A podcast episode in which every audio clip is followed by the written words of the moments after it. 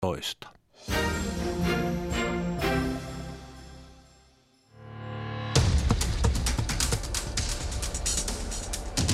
Ylepuheen urheiluiltaa.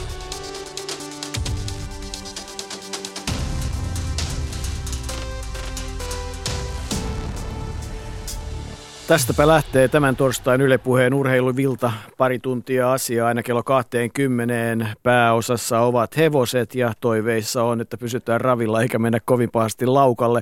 Studiossa on vieraana Suomen hippuksen kilpailutoimenjohtaja Jukka Niskanen ja puhelimen välityksellä otetaan yhteyttä ja ravimies ohjaksissa Jere Pehkonen sekä ennen kaikkea nyt paikalle tullut Jarmo Lehtinen, joka pitää huolta siitä, että koko se urheilutarjonta Radio Suomen puolella pysyy tänään hallinnassa. Ja Jarmo, kaipa se ampumahiidolla lähdetään tähän päivään. Kyllä vaan ampumahiidolla mennään, että tuossa niin tavallaan ihmetellään Kaisa Mäkäräisen tilannetta, mutta toisaalta kun hän on sairastellut, niin se on tietysti vain otettava vastaan, mikä tulee. Eli tänään päällimmäisenä on toistaiseksi tuo Anterselvan pikakilpailu, jossa Kaisa Mäkäräinen oli 18. Hän hävisi voittajalle minuutin ja sekunnin. Voittaja oli Venäjän Olka Farova, joka otti ensimmäisen voittonsa. Täysin puhdas peli hänellä, ei sakkoja.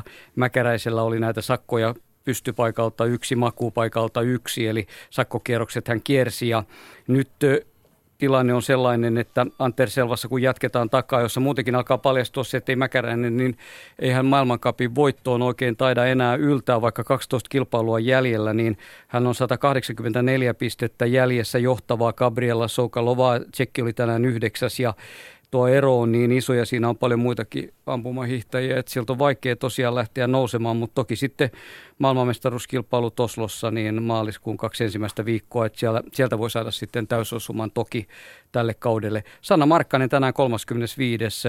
eli hän sai maailmankapin pisteitä, hävisi voittajalle 1.26 ja puhdas ammunta, eli se ilahdutti tuossa ja Mäkäräisen, me yritetään tavoitella Mäkärästä tietysti illan aikana, saadaan tietää sitten hänen omia kommenttejaan, että tämän kilpailun jälkeen. Toi on niin kuin päällimmäinen tältä illalta. Sitten urheilussa tietysti sen verran tapahtuu, että Monte Carlo rallia lähtee liikkeelle ja, ja kuuluisin suomalainen, joka tänään istui ralliautossa, oli kuka? Mm.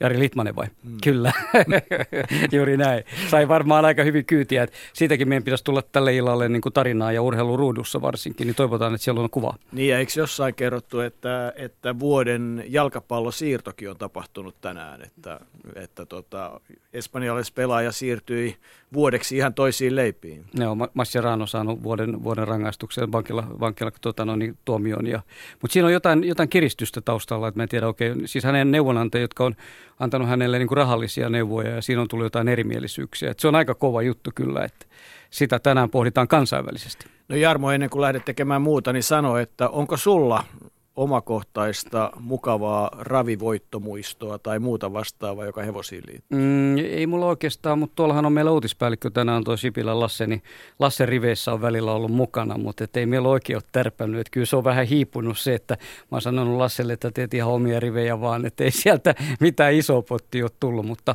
meidän kuuntelemaan teidän mukavaa, hienoa, hyvää, hyvää raviiltaa. Tuota, ja Jarmo Lehtinen, hyvää menestystä. Urheiluradioissa 19 ja 20 uutisten jälkeen 21.40. Kiitos Jarmo. Ylepuheen urheiluiltaa.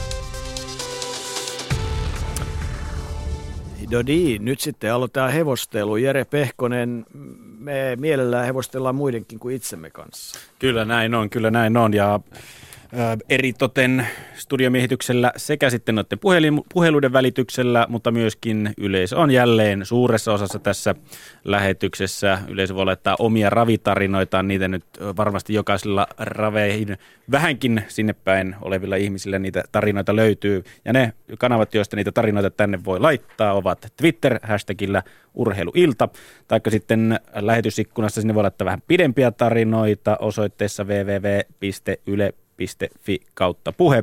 Sinne Shoutboxin pidemmät tarinat ja myöskin ö, sähköposti osoite urheiluilta at yle.fi. Sinnekin voi laittaa, sinnekin on muutamia tullut, niitä varmasti tänään lueskellaan tässä kahden tunnin aikana.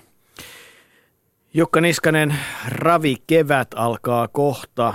Tai oikeastaan voidaan sanoa, että ravivuoden suurtapahtumat alkaa jo viikonvaihteessa viikon kuluttua, kun juostaan Prix de mutta siitä sitten lähdetään niin, että kaipa se yksi kesän huipennus on 30.31.7. Turussa, kun on kuninkuusravit.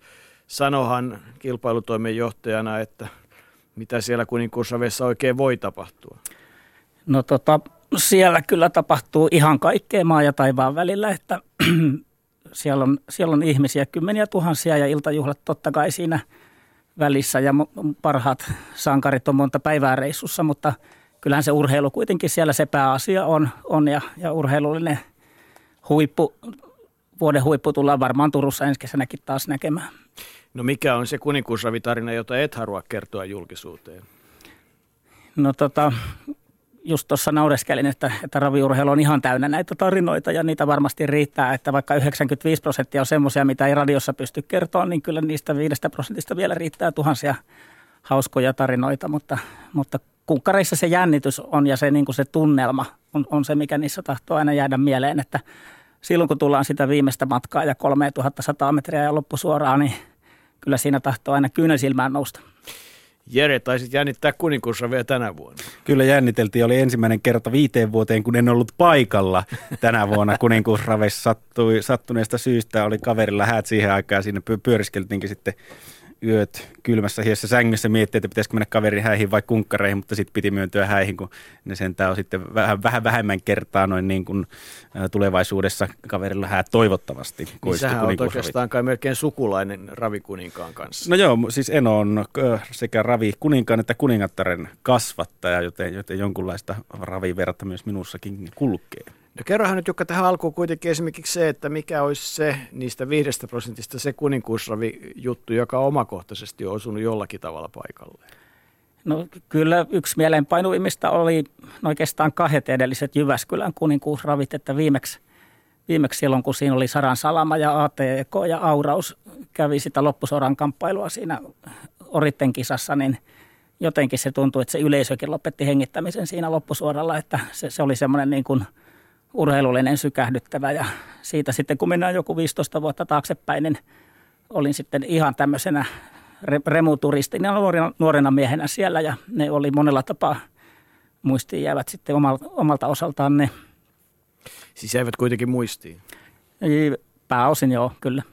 Tota, kyllähän kai yksi siis kuninkuusraveissa on tapahtunut yhtä sun toista ja kaiken muista, mutta et jollakin tavalla esimerkiksi semmoinen hetki on jäänyt mieleen, kun – kun pitkään kai Einari Vigreenkin sitä kuninkuutta odotteli ja sitten kun se tuli, niin mitähän siinä kaikkea sitten tapahtukaan? Että. Joo, Oulussa tosiaan Einari sai sitten siellä Suomen hevospuolella oman täyttymyksensä, unelmien täyttymyksen, että ATK voitti silloin kuninkuuden ja, ja siellä siis oikeasti sit niitä tarinoita on, että moni tämmöinen niin kuin pitkälinja hevosmieskin ja yrittää sitä koko uransa ajan sitä, sitä titteliä saada ja, ja niitä hevosia, kun ei oikein rahallakaan saa, että, että sitten, sitten niin kuin siinä raviurheilu on sillä lailla demokraattista kyllä. Niin ja Jorma Kontio otetaan yhteyttä ja miehellä on tota, aikamoinen ura ja tänä vuonnahan sitä on moneen kertaan juhlittu ja, ja tota, nyt sitten et, et kyllä sitä pitkään saa jahdata sitä kuninkuutta itse kukin välillä. No se on hyvä esimerkki Jomppe myös tuossa, että, että tosiaan viime vuonna Joensuussa vasta oli ensimmäinen kuninkuustitteli hänelle, että, että ei niitä kuskeille katuu, vaikka ajaa 10 000 voittoa. Niin, kyllähän siis Oulun häimäraitio taitaa olla yksi semmoinen suomalaisen raviurheilun tai se ympäristö siinä, joka on aika paljon tullut aikaan, kun sieltähän on huippukuljettajia Nipulinen ja toinenkin, niin tota, mutta äh, tämmöinen tarinahan meille tuli, että Oulun 75, 75 raveissa Korven Ilkka ajoi Pekka Korven valmentamalla Ramses Kähöllä, jonka kanssa äh, lähettäjä oli ollut äh, ajellut Vihdistä aina Äimärautiolle. Jännitys oli kova hevonen, kaikki meni juoksun kulussa hyvin loppukarteeseen saakka. Edessä oleva hemonen kompuroi ja hidasti, jolloin Ramses törmäsi edellä olevaan. Kärryt kippasivat ja Ilkka lensi tantereeseen. Ramses oli kuitenkin ravuri ja jatkoi matkaa vauhtia hidastamatta, ottamatta ainuttakaan laukka-askelta maaliin ja tulle maaliin sitten toiseksi tai totoon ainakin. Maalin jälkeen ei ollut tietoakaan pillastumisesta, vaan Ori juoksi takasuoran alkuun, kääntyi ympäri ja tuli talliportille, aivan kuten yleensä suorituksen jälkeen. Ilmeisen fiksu hevonen. Tulostaulussa näkyy K, mutta, mutta kirjoittajien mielestä jokin tunnistus olisi ollut Orille paikallaan. Onneksi tapahtumasta selvittiin ilman suurempia vahinkoja ja jälkeenpäin vitsailtiin, että seuraavaksi teipataan teipillä kuski kiinni kärryihin, ettei lennä kesken matkan mukaan. Siis sinänsä ihan hauska tarina siitä hevosen käyttäytymisestä, mutta olihan siinä jotain riskiaineksiakin olemassa. Joo, totta kai siinähän on kovat, kovat vauhdit, mutta ei näissä usein mitään pahempia onnettomuuksia kuitenkaan satoja. Noita tarinoita tosiaan, että kuski on tippunut rattailta tai jopa saanut jonkun sairaskohtauksen tai muuta ja hevonen tekee kaiken, kaiken sen jälkeen ihan ilmi, että kuskinkin ohjeita, että tulee, tulee ravaa ensimmäisenä maalia kartaa sieltä voittajakehää ja kaikkea, että ne on kyllä omalla tavallansa viisaita eläimiä. Niin, mutta eikö se sitten toihan tarkoita sitä, että joskus voisi ajaa ravit ilman kuskia, että nähtäisiin hevosten todellinen paremmuus? No kyllä ainakin kun petsareita juttuja seuraa, niin se kuski on enemmänkin tämmöinen niin kuin haitta ja, ja jarru siellä rattailla. Että. Joo, kohta ruvetaan ottamaan yhteyttä ympäri ämpäri Suomen niemeä ja maailman niemeä.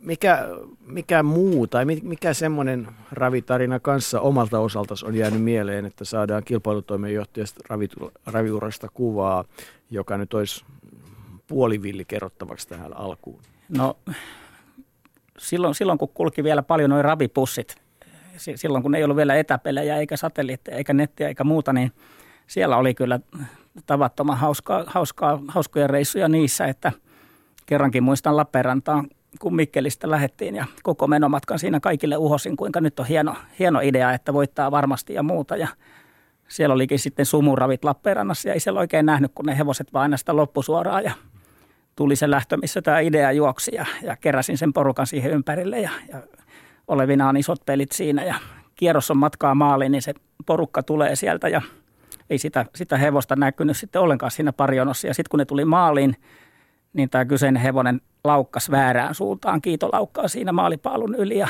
ja se pilkka, mikä siinä koko kotimatkan sai siinä ravipussissa kuulla ja vielä seuraavatkin ravireissut, että onko nyt hyviä ideoita, niin tota, nämä on mun mielestä hauskoja. Olet, äh, tos, paljonko tuosta muuten jo aikaa? Onhan siitä, siitä yli 20 vuotta aikaa. No mutta sehän tarkoittaa sitten sillä lailla hyvää, että, että kun tota, se on jäänyt näin pitkäksi aikaa mieleen, niin siinä on ollut riittävästi hauskuutta.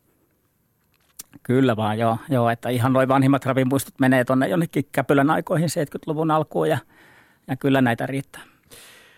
Itse nauran aina sitä, että, että on niin kuin muutama semmoinen, äh, semmoinen tarina, jotka, jotka on jäänyt hyvin mieleen. Yksi niistä muun muassa on se, että kun jostakin Etelä-Suomesta kerrankin ajoissa ohjastaja lähtee hevosen kanssa, joka on heitetty siis kärryyn tauton taakse ja ajelee kaikissa rauhassa vaikka pohjoisen suuntaan Joensuun seudulle tai ties minne, niin tota, kuinka ollakaan iloisena siitä, että kerrankin ajoissa, että on hyvä aikaa valmistautua, lämmittää hevonen ja syödä ja juoda kahvit ja tehdä kaikkea muuta ja ei kun kärry auki ja oho, siellä ei joku niin vanhassa jääkaappivitsissä se valo ja, ja sitten miettimään, että tuli paha ajettua. Eikö sitä vielä seuraa tuommoinen luvaton poisjäänti, niin sakot ja muuta kivaa kaiken muun päälle? Joo, kyllä siinä saa tuomaristolle selvityksen antaa, että mitäs, minkästä tästä nyt pois oikein meinataan jäädä. Ja sitten aloitetaan, aloitetaan yhteydenotto studion ulkopuolelle, että saadaan jotain asiaakin lähetykseen. Oikein hyvää iltaa, ministeri Juha Rehula. Hyvää iltaa. Tuota, onko niin, että, että joskus on, on tota onnikin paikallaan niin, että, että pääsee seuraamaan raveja, kun valitsee muutaman tunnin vapaa-aikaa reissun päällä?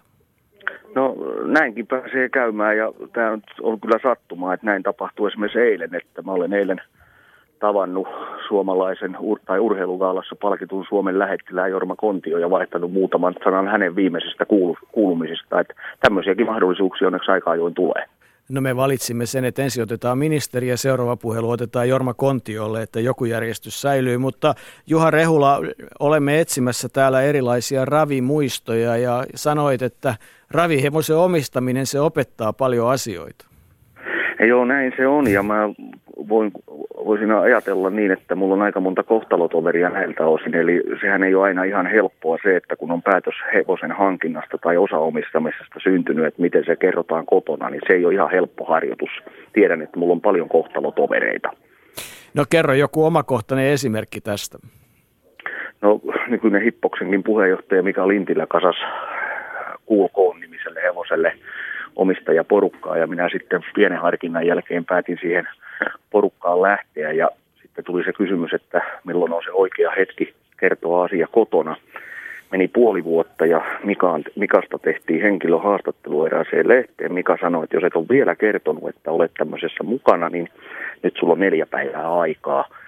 Ei löytynyt neljän päivän aikanakaan sitä mahdollisuutta, että olisin kertonut. Rouva luki asian sitten lehdestä ja tuli, lähestyi minua ja osasin kyllä siihen tilanteeseen varautua, mutta vaimo oli niin vihainen, että hän aika kylmäviileästi vaan sitten ja yksi kantaan totesi, että kun seuraavan kerran lähdet tällaiseen, niin mieluusti hän kuulisi sen omasta suustasi, eikä, eikä Helsingin Sanomien palstalta. Hän oli erittäin vihainen, ei edes äänin, äänitaso noussut, mutta näin se asia selvisi. Hän luki Hesarista, että mä olen hevosen omistaja. Juha, olet varmaan sanasi mittainen mies. Ovatko seuraavat osa ja muut omistukset tulleet perheen tietoon?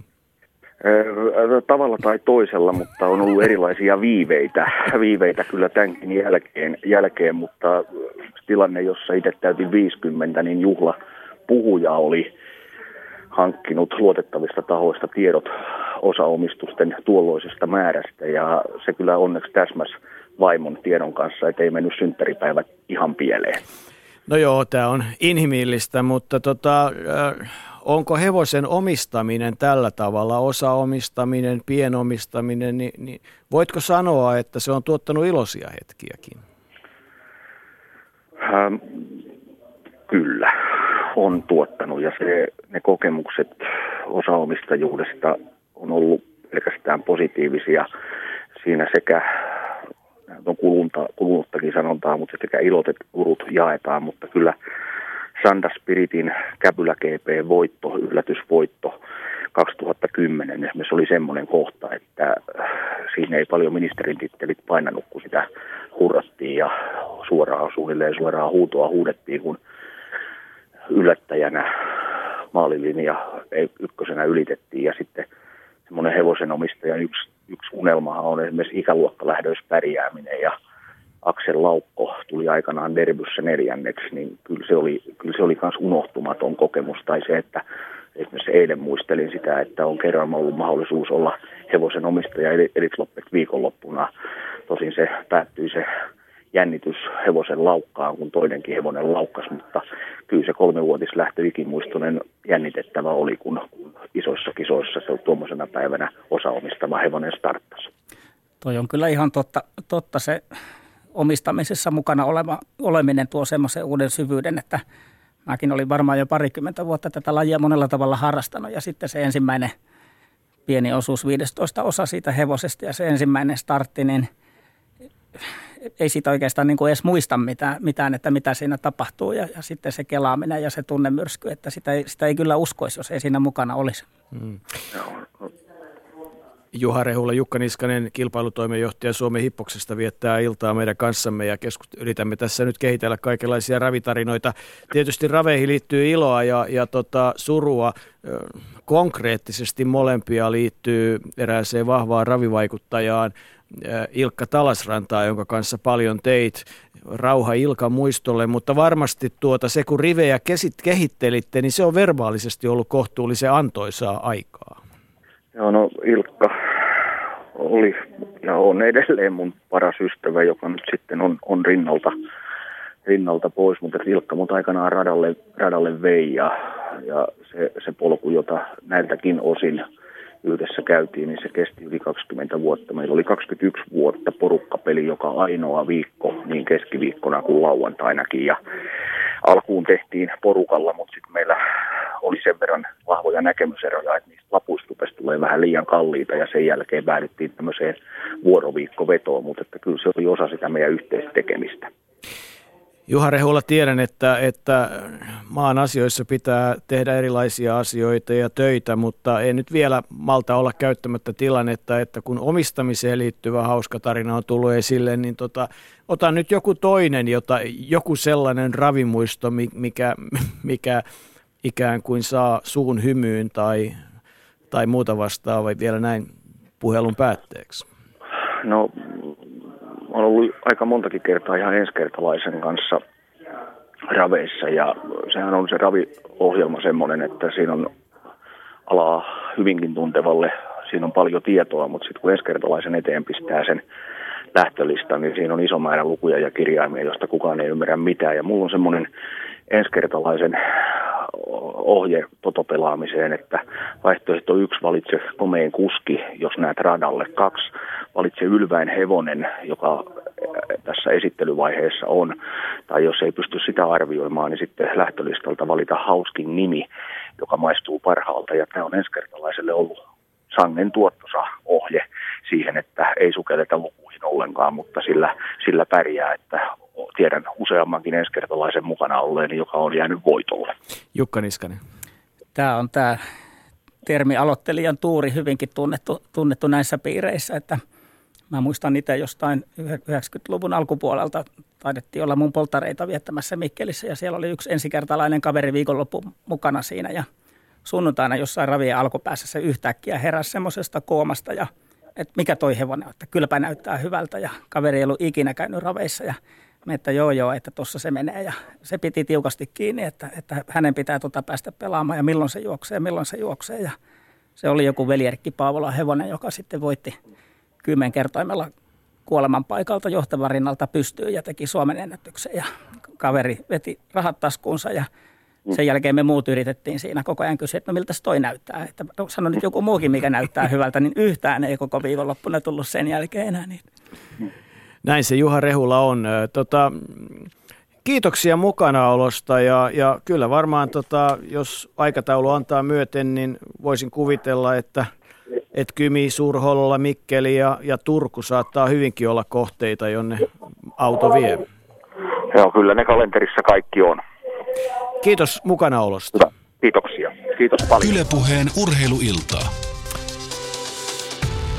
Ministeri Juha Rehula vahvasti ravimaailmassa mukana hänkin ja, ja tota, tuohon aloittelijan tuuriin pikkusen sivuun hypätä on pakko ottaa se tarina, jossa mm, pieni porukka päättää pitää jalkapalloveikkauksen, että MM-kisoissa pelaavat maat, ei kun EM-kisoissa pelaavat maat paremmuusjärjestykseen ja pieni potti ja voittajalle kaikki ja kaikki haalitaan sitten mukaan, jotka ikinä vaan tulee ja ja sitten tietysti joukkoa yritetään saada semmoisia, joiden osaamista ei välttämättä pidetä kaikkein parhaana, koska pottihan saattaa vaikka kasvaa. Ja niinpä taisi sitten olla yksi naishenkilö, joka sanoi, että ai ei jalkahvallosta mitään tiedä, mutta että kyllähän nyt voi lähteä mukaan, kun ei se potti ollut kuin mitätön, niin tota, että näyttäkää sitä listaa ja sitten se jotain hymyä aiheutti, kun hän katsoi, että no niin, että hyviä tota, lomamaita, jossa on paras ruoka, niin näyttäisi olevan es Kreikka ja Portugali ja, ja tota, niin edelleen. Ja siitä se lista sitten Kreikka, Portugali, Italia ja niin edelleen lähti menemään. Ja sehän aikaan sai sitten jonkunlaista koomista naurua sillä seurauksella, että palkintojen jakotilaisuudessa oli hiljaista.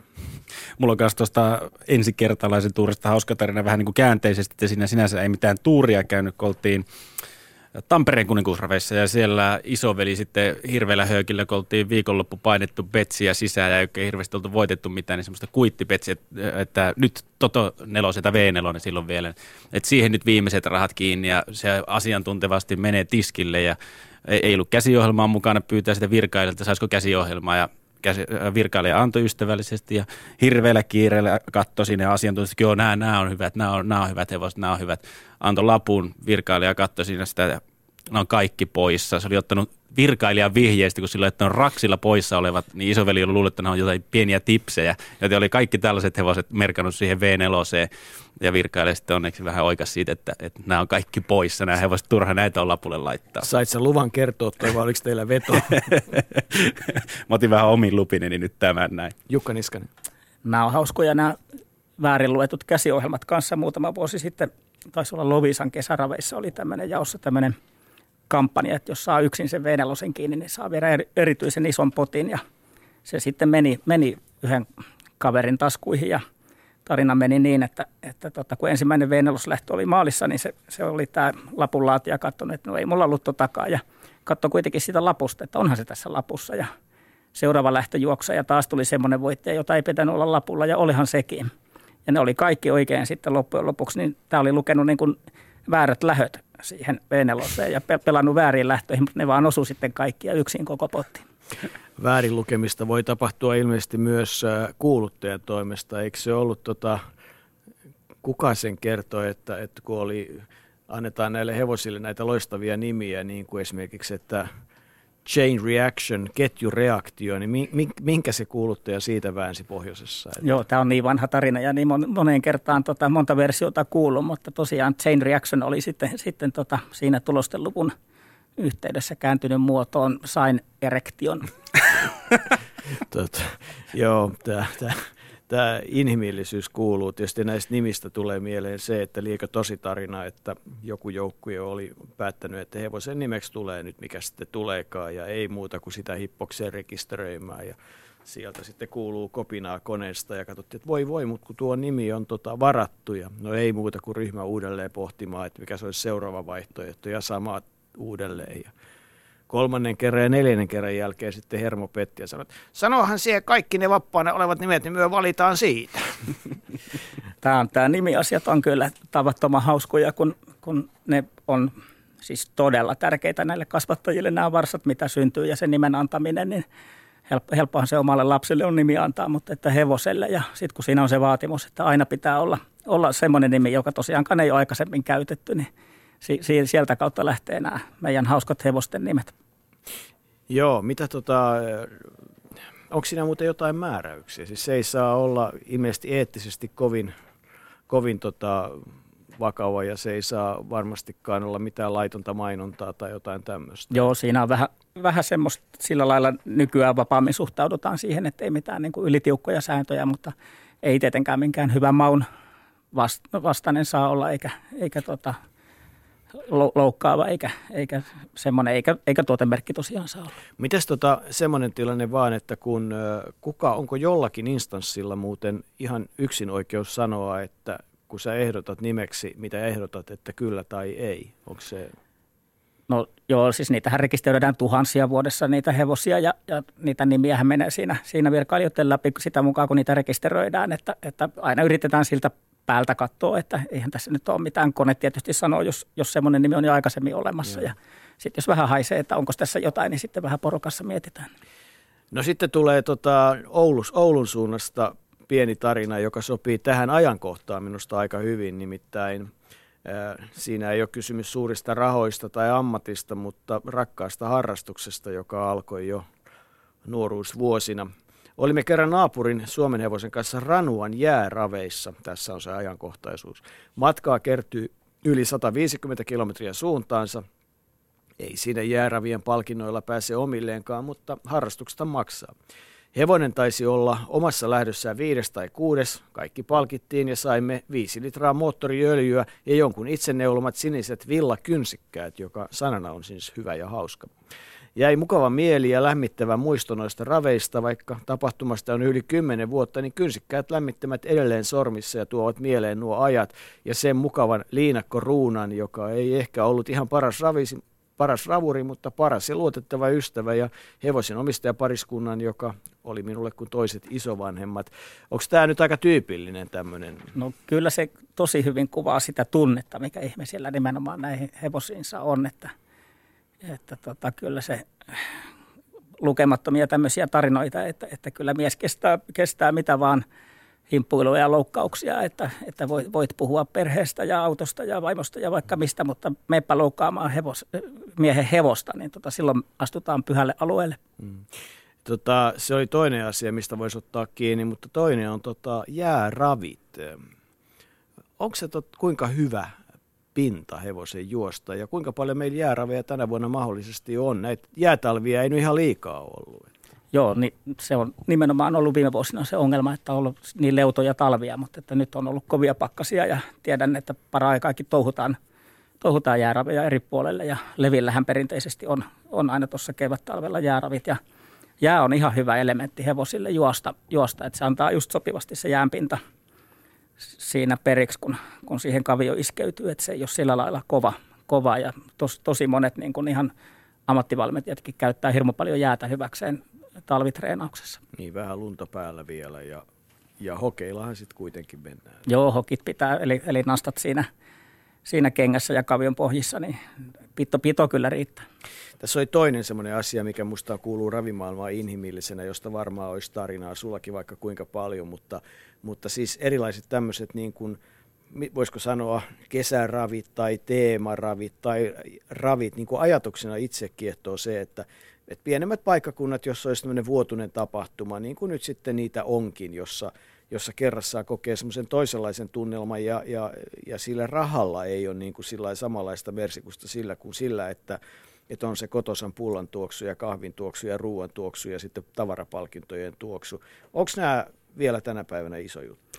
On. Siis kesärovithan on meille ihan, ihan mielettömän hieno juttu, että siinä hypätään se 40 vuotta taaksepäin ajassa, ajassa ja astutaan sinne samaan maailmaan, missä, missä on oltu ja – ja käytännössä niitä on joku 40-50 kesässään niitä kesäraveja eri puolilla Suomea ja ne on omalla alueella aina isoja tapahtumia. Ne on kerran vuodessa tai yksittäisiä kertoja vuodessa ja siellä on koko kylä kokoontuu aina ja tullaan katsoa omia hevosia, naapurin hevosia ja tapaamaan tuttuja ja siellä on nimenomaan ne grillimakkarat ja kanankoivet ja letut ja kaikki, kaikki niin kuin kuuluu ollakin.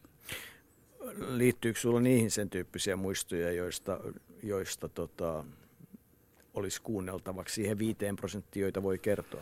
Se, se on, tämä, on, tämä on harmillista, kun tämä mielikuvitus lähtee laukkaamaan aina sinne väärälle puolelle, mutta meillä oli tosiaan muutaman kaverin kanssa, kanssa tota, silloin villissä nuoruudessa harrastettiin tämmöisiä teemalla ravikiertue. Lähdettiin aina kesäraveja kiertämään kesällä, otettiin semmoinen turnaus ja siellä on kyllä monenlaisia, monenlaisia tarinoita, että kerran esimerkiksi oltiin tuolla Halsualla, siellä oli miljoona ravit silloin vielä kaksipäiväiset ja, ja laitettiin teltta sinne kankaalle ja ravien jälkeen illalla oltiin väsyneitä, niin siihen tulee semmoinen pikkukaveri mopolla, että, että tota, heillä on tuolla sauna lämpiämässä, että lähtekääpä saunaan. Ja, ja tota, sitten me, että no mit, mitä ihmettä, no, no viisi markkaa kyyti, mutta sitten pääsette meille saunaan. Ja niin käytiin saunomassa siellä ja se kuvaa hyvin niin kuin tavallaan sitä yhteisöä ja sitä, sitä ravimiesten asennetta, että, että kaikki vieraat on kyllä tervetulleita.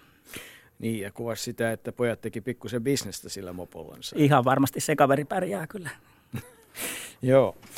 Jere, onko meille, tota, tuleeko meille mitään siitä suunnasta? Täällä on, tota, täällä on uusi kanava. No Twitterin kautta tämä tuli, tämä niinku viesti, mutta sitten siellä oli linkki Instagramiin, jossa on hieno kuva vuodelta 2001. Tämä ei ole mikään pienet ravikekkalot, nämä vaan Suurhollola on kyseessä vuosi 2001 siis Lahdessa ja Einar Widgrenkin on tullut tässä jo tämän illan aikana mainituksi, niin hänen hevosensa EV Elyse, kun voitti tuolloin 2001 Suurhollolla ajon, niin silloin on kuulemma pidot ollut yli millään, nimittäin Jokimaalta loppui paitsi Elyse, jota oltiin nautittu sitten hevosen nimen kunniaksi, mutta myös sitten valkoviinitkin oli vedetty ihan, ihan loppuun asti, kun Einari tarjosi kaikille hyvillä mielin. Että ikimuistoinen voitto oli tämä.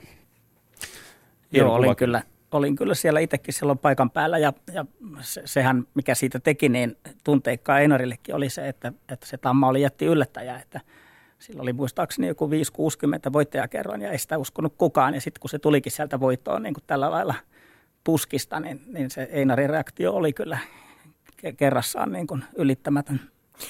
Eikö Einari ole saanut aika merkittävän tota, V 65 tai V5-voiton ihan suurimpia, jonka hän sitten jakoi hyvän tekeväisyyteen. Muistatko mä oikein? Oli, joo, kyllä. Toikin on totta. totta. Siinäkin oli joku tämmöinen bonuspotti vielä, vielä jaossa ja Einari oli yksin veikannut sitten sen rivin ja, ja tota, se lahjoitti sitten moneen suuntaan vieremään sotaveteraaneille ja, ja, ja monen, monen paikkaan suoraan hyvän tekeväisyyteen koko potti, että kuvaa hyvin miestä. Joo, tota, ennen kuin otetaan yhteyttä Kontio Jormaan, niin, niin mennään tähän näihin inhimilliseen puoliin, että, että tota, sitten valio ää, periyttäjäksi yltänyt Suomen hevostamma Marius, jonka emä legendaarinen Marilla varsoi neljättä varsansa ja vuosi on 99, tunnetko Jukka tarinaa muuten? Kello oli kaksi yöllä. Olimme vahtineet öisellä pihapenkillä tallin lähellä iäkkäiden vanhempieni kanssa tunteja ja antaneet Tammalle varsomisrauhan. Tallin radio soitti yömusiikkia. Tammavarsa Maria syntyi ongelmitta. Vuosikymmeniä raviorilla harrastanut isäni ja minä teimme tarvittavat jälkeiset toimenpiteet niin varsalle kuin emälle. Äiti, haetko konjakkipullon tuvasta ja kolme kunnon lasia, niin voidaan skoolata. Vahvat juomat laseissamme ja samalla hetkellä radiosta tuli vahvana instrumentaaliversiona myrskyluodon Maijan sävelet. Sillä hetkellä aika pysähtyi ja jalkoja heikotti, päässä humisi. Kyyneleet virtasi vuolaasti, tuntui, että syntymisen ihme ja toivomus raviurheilun uudesta tulokkaasta oli jotain niin suurta ja onnellista, mitä ainutlaatuisesti voi kokea vain kerran elämässään. Se, miksi jo niin vahvasti hetken koin, ajattelin, että tämä saattaisi olla viimeisiä yhteisiä hetkiä iäkkään veterani-isän kanssa näissä merkeissä – Tuli vuosi 2002, isä oli poissa, vein Tamman Varsomaan Veijolle metsäpirttiin, josta emätamma oli huutokaupassa hankittu perheellemme. Olin yksin pelokas Varsomista odottaessa. Syntyi Orivarsa Marat. Raviurheilu jatkui tuoden mahtavia onnenhetkiä ja kokemuksia. Kiitokset isälle ja Veijolle ja Marjuks, isälle Veijolle ja Marjukselle. Maria Lillendaalilta tämmöinen tarina. Siis, tämä kanssa varmaan kuvaa sitä raviurheilun yhtä puolta, että hauskaa ja tunnetta ja komiikkaa, mutta sitten näitä tämmöisiä herkkiä juttuja. Kyllä joo, että toi kasvattaminen on ihan oma maailmansa tietysti, että raviurheilu on siitä hienoa, että, että kun tässä on niin kuin monta lajia yhden lajin sisällä, että, että silloin kun ravihevonen ensimmäisenä tulee kisoissa maaliin, niin niitä voittajia on ihan tavattoman iso joukko, että on tietysti se ohjastaja ja valmentaja ja hoitaja, on omistaja ja kasvattaja ja kaikki heidän lähipiirinsä ja jokaisella on omat tunnesiteensä siihen, että tämä on niin kuin hir- hirmu yhteisöllistä hommaa kyllä. Niin, parhaimmillaan kun tätä tällä tällä tehdään.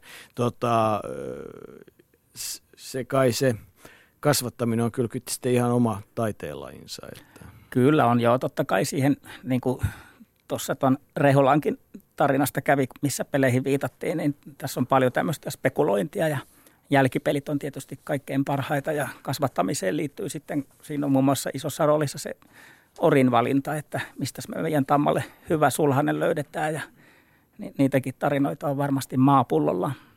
Niin, ja, ja, ja sitten tota, sittenhän tietysti itsekin tiedät sen hyvin, että, että jos vaan jostain tulee tieto, että sitä voisi harkita hevosen ostamista, niin hyviä hevosia on muuten maailmassa paljon. Joo, siinä ei paljon tarvitse laittaa viidakkorompua nimimerkillä omaa kokemusta liikkeelle, että, että nyt olisi kiinnostusta hankkia jostain hevonen, niin niitä kyllä löytyy. Että joskus taas kun on ollut sillä puolella, että haluaisi ehkäpä niin kuin myydä oman hevosensa ja päästä, päästä eroon, niin sitten se puhelin ei aina välttämättä ihan yhtä tiuhaan pirise.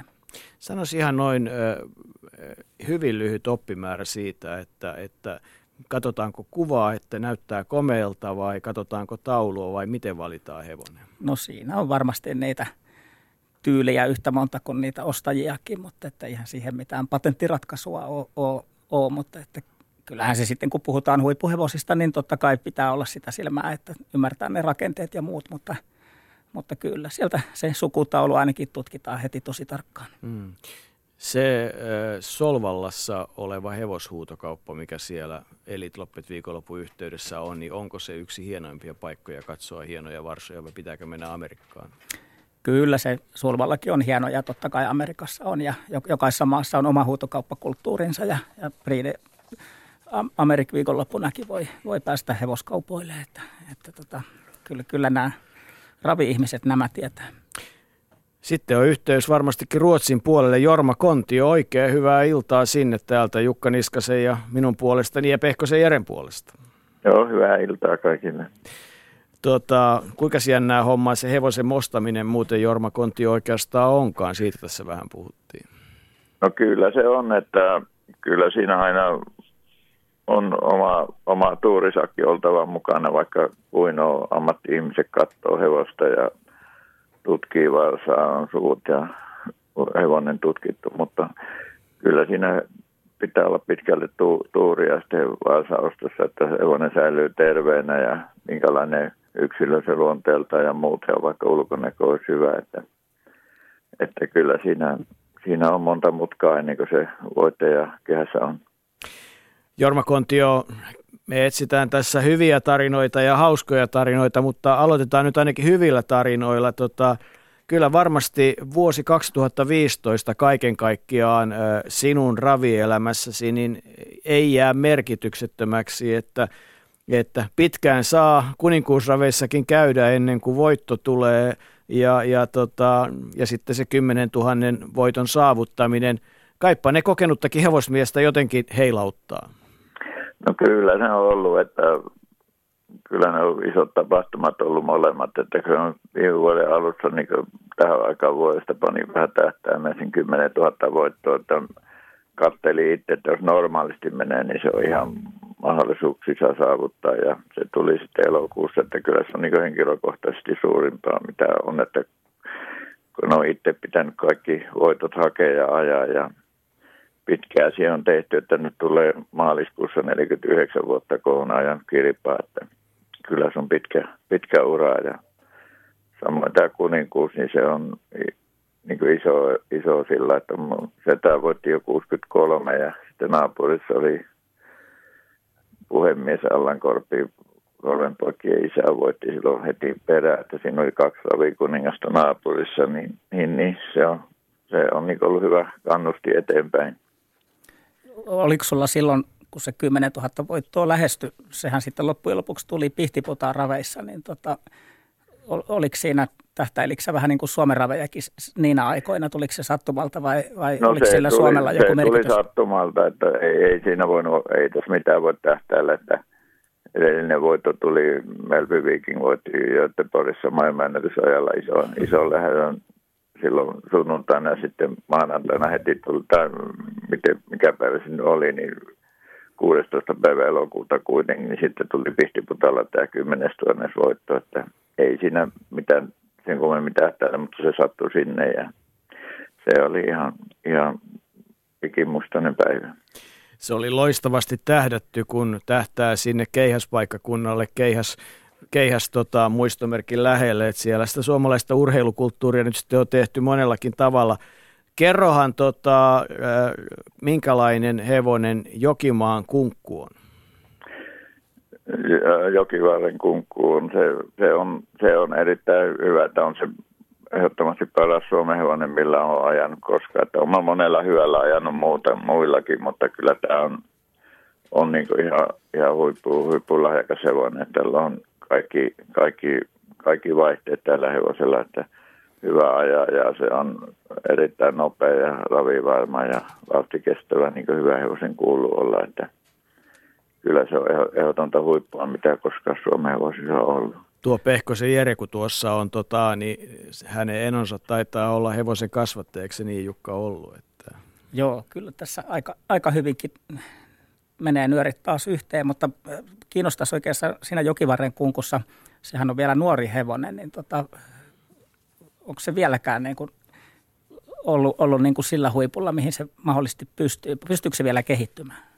pystyy kehittyä, että se oli niin ensimmäinen vuosi varsinaisesti, kun se juoksi näitä avoimia sarjoja ja se oli sen takia vähän lopettikin kauden niin paria lähtöä aikaisemmin, mitä oli suunnilleen. Se oli hyvässä kunnossa, niin ettei vaan me yli ajettu, että Antti, Antti mietti sitä, että tulevaisuutta, että, että hevonen on vasta seitsemän vuotta vanha, nyt kahdeksan, niin, niin se kehittyy varmasti vielä ja tuota, jäi terveenä tauolle ja hyvässä kunnossa. Ja tänäänkin on Antin kanssa puhunut, niin sanoi hyvin, on treenannut ja ollut terveenä koko talven. Että kyllä siinä on kehitysnäkymät hyvät.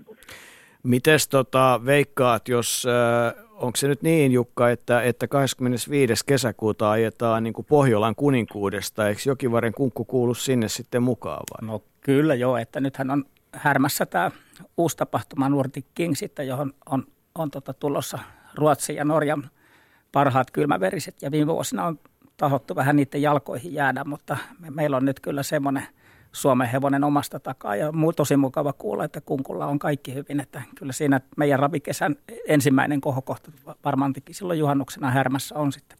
Uskotko Jorma Kontio, että, että sillä, sillä tota, norjalaisille ja ruotsalaisille näytetään noita takajouhia?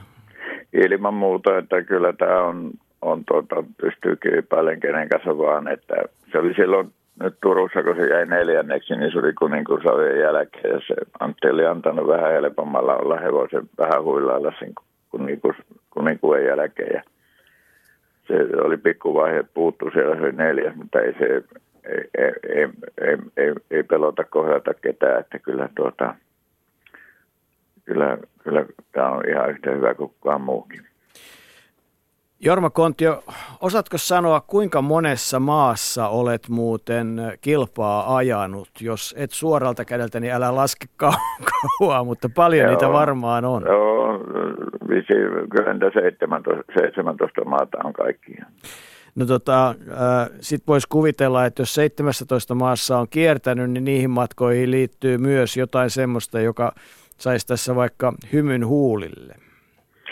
No kyllä, siellä on monenlaista tietenkin ollut ja ollut, ja että mieluisempia matkoja oli nämä, nämä kyllä Italia, Italia on niin jos joku ravimaa pitää, että se on nyt vähän mennyt huonommaksi, mutta silloin niin se, se oli tosi miele, mielekästä käydä siellä ja mielestä, että heti, heti ensimmäistä matkasta asti, että silloin ei tosin kyllä värjätty, ehkä oli joku viides, mutta tuli sitten hyvä ystäväkin, sitten pitkäaikainen ystävä Tapio Pajuajan kanssa oltiin. Me oltiin heti viikko kerralla Napolissa ja Caprilla silloin, kun mentiin. Ei ollut kiire aikataulu, että nykyään on minuutti aikataulua, mutta silloin me oltiin, se oli 80-luvun alkua ja oltiin Tapion kanssa siellä viikko heti reissussa ja sitten tuota, siitä asti on tosiaan Italiassa käynyt tosi paljon, että se on, se on ollut niin kaikissa mieleisin paikka.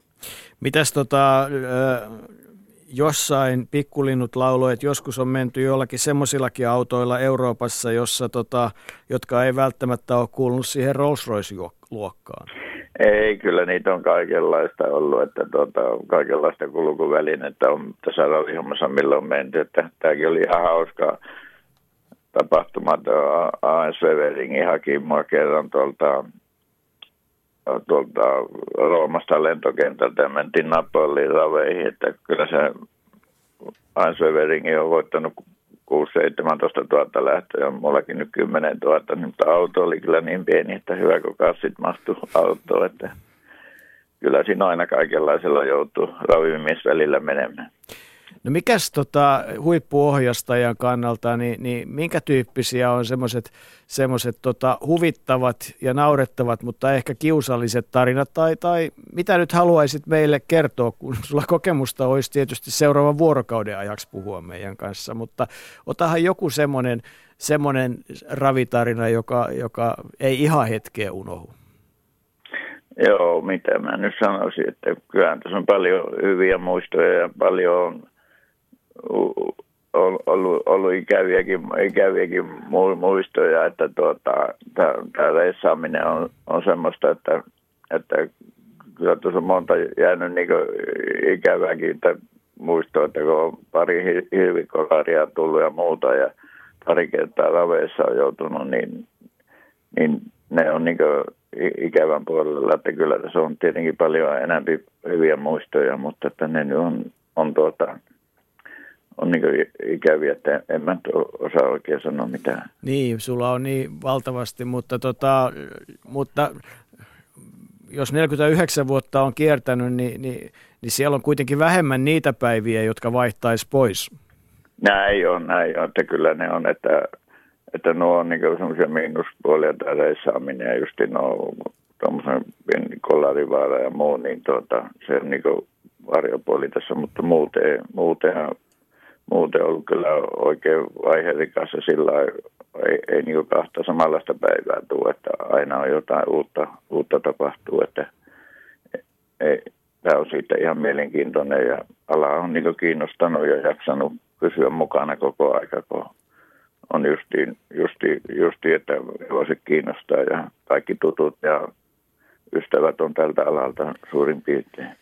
Sanohan Jorma Konttio tämmöinen inhimillinen asia kuin, että mikä rata ja mikä paikkakunta maailmassa, jossa raviviehen vatsa niin kuin herkullisimmillaan täyttyy?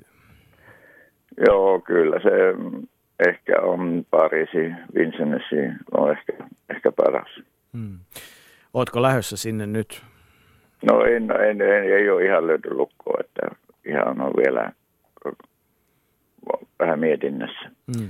Miten tämmöinen tarina, Jompesta on tietysti ihan kauheasti tarinoita ja niistä ei voi puoletkaan olla totta, mutta yksi tämmöinen hauska, minkä tosi usein kuulee, kuulee niin tota, tietysti tuolla varikkoalueella nämä toimihenkilöt on, on vannotettu, että siinä pitää olla tiukka kontrolli, kun raveihin tulee, tulee, niin sitten, sitten tota, tulee auto siihen varikkoalueen portille ja, ja yrittää mies sillä ajokassin sisä, kanssa sisään. Ja, ja siinä vaiheessa tämä porttivahti sanoi, että tästä on jo neljä jormakontioa mennyt, että sä et kyllä enää tuo, niin onko tämmöistä käynyt? O- olisi tuolla, oli to, tuosta aikaa jo tuon jonkun niin kusavessa, niin oli, oli, niin ei meinannut päästä sisään sitten enää ollenkaan. Että Sitten oli jo mennyt muutama ennen mua. Okei, täytyy ensi vuonna kokeilla Mika Forssin, jos se toimisi paremmin, ettei, ettei joudu vaikeuksiin. näin, näin on. No, tänään on poikkeuksellisesti päivä, että ilmeisesti et ole ajamassa, kun meidän kanssa puhut, mutta onko huomenna jo työpäivä? Huomenna on työpäivä Suurvallassa on päiväravit ja, ja to, to, sitten illalla vielä Rommeen kahdet ravit on huomenna.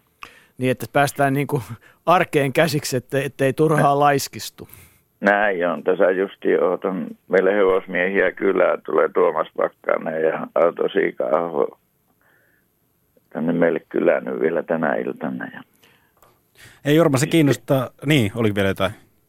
niin, että istutaan vähän iltaa tänään. No niin, se on mahtavaa. Tota, se vielä, kun monesta suusta suomalaisen äh, ravi ihmisen suusta on kuullut, erityisesti ajajien suusta monelta on sellainen, että pukukopissa niin Jorma Konti on se kovin läpänheittäjä ja tarinankertoja. Niin kuka sitten sun silmiin on Ruotsin puolelta siellä ajajien pukukopissa sellainen, kelle, kelle saa aina odottaa parhaat jutut tai pientä kuittia, jos on tehnyt jotain tyhmää? Joo, tässä on, tässä on kyllä monta ihan to, to, tosi ha- hauskoja, hauskoja kavere, kavereita, että tuota, Uus, Uus on yksi oikein, oikein hauska, hauska mies, joka on aina samassa paikoissa, niin se on yksi ihan hauska mies. Kuka se oli, joka sanoi niin, että kun tota oli voltti lähtökerran ja joku onneton kähmy tuli sinne ihan viime hetkellä tota, pyörimään hevosensa kanssa ja, ja tota, rupesi huutelemaan, että missä on mun paikka, missä on mun paikka, niin joku, ettei vaan olisi ollut kontio, totesi, että katsomossa. Joo, en tiedä, aina niitä juttuja, juttuja kuulee itsekin vähän liioiteltuja. No mutta hei, sulle on vieraita tulossa, niin, niin tota Jorma Kontio, onnittelut viime vuodesta ja, ja tota, urheilugaalasta ja hienoista tunteista ja hienoista hetkistä ja mitä parasta vuotta 2016. Joo, kiitos paljon. Kiitos. Kiitos. Ylepuheen urheiluiltaa.